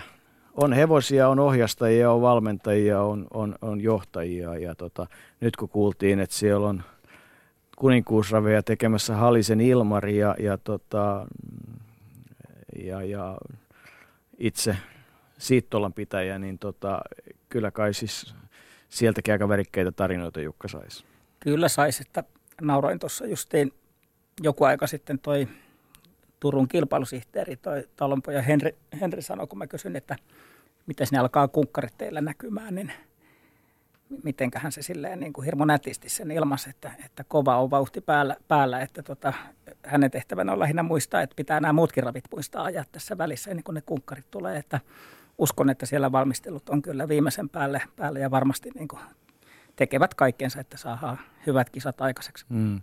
Kyllähän se, tota, se on kuitenkin kai se tapahtuma, että jos suomalaista ravi urheilukulttuuria halutaan maailmalle viedä, niin, niin eiköhän se niitä tapahtumia, eikä yhtään väheksytä mitään muitakaan hienoja kilpailuja, mutta et siinä, on, siinä on oma leimaisuus, jota ei ole muualla. Joo, ja niin kuin näissä ravipiireissä, niin kunkkareillahan on kansainvälisesti ihan älyttömän hyvä tunnettuus, että, että vuosi sitten oltiin tuolla Australiassa maailmankonferenssissa, niin, niin tota, kyllä siellä niin kuninkuusravit tiedetään ja, ja Ruotsissa esimerkiksi tunnetaan suomalaiset kuninkuusravit ihan älyttömän hyviä. Ja tämähän on tämä ensi kesän Härmän uusi, uusi kilpailu näille kylmäverisille Nordic Kingin, niin, niin sitä on vähän nyt lanseerattu sinne päin, että nyt järjestää tämmöiset pohjoismaiset kuninkuusravit sitten, sitten niin kuin mihin pääsee ruotsalaiset ja norjalaisetkin mukaan, mutta että kyllä ne aidot ja oikeat on sitten kuitenkin silloin heinäkuun lopussa Turussa. Kiitos Jukka Niskanen, kiitos Jero Pehkonen. Pride Amerik ensi 31.1. sitten huhtikuun lopussa Seinäjoella, 8.5. Finlandia ajo Elite Loppet toukokuun lopussa. Kymi GB 18.6. Nordic King 25.6. Suurhollolla 3.7. St. Michel 17.7. ja kunkkarit 30.31.7. Menikö Jukka suunnilleen oikein? Hyvin meni, että sinne vaan. Aina jotain oppii uutta. Kiitos teille kaikille ja Kiitos. tämä oli Pyheen urheiluilta tällä erää. Ylepuheen urheiluiltaa.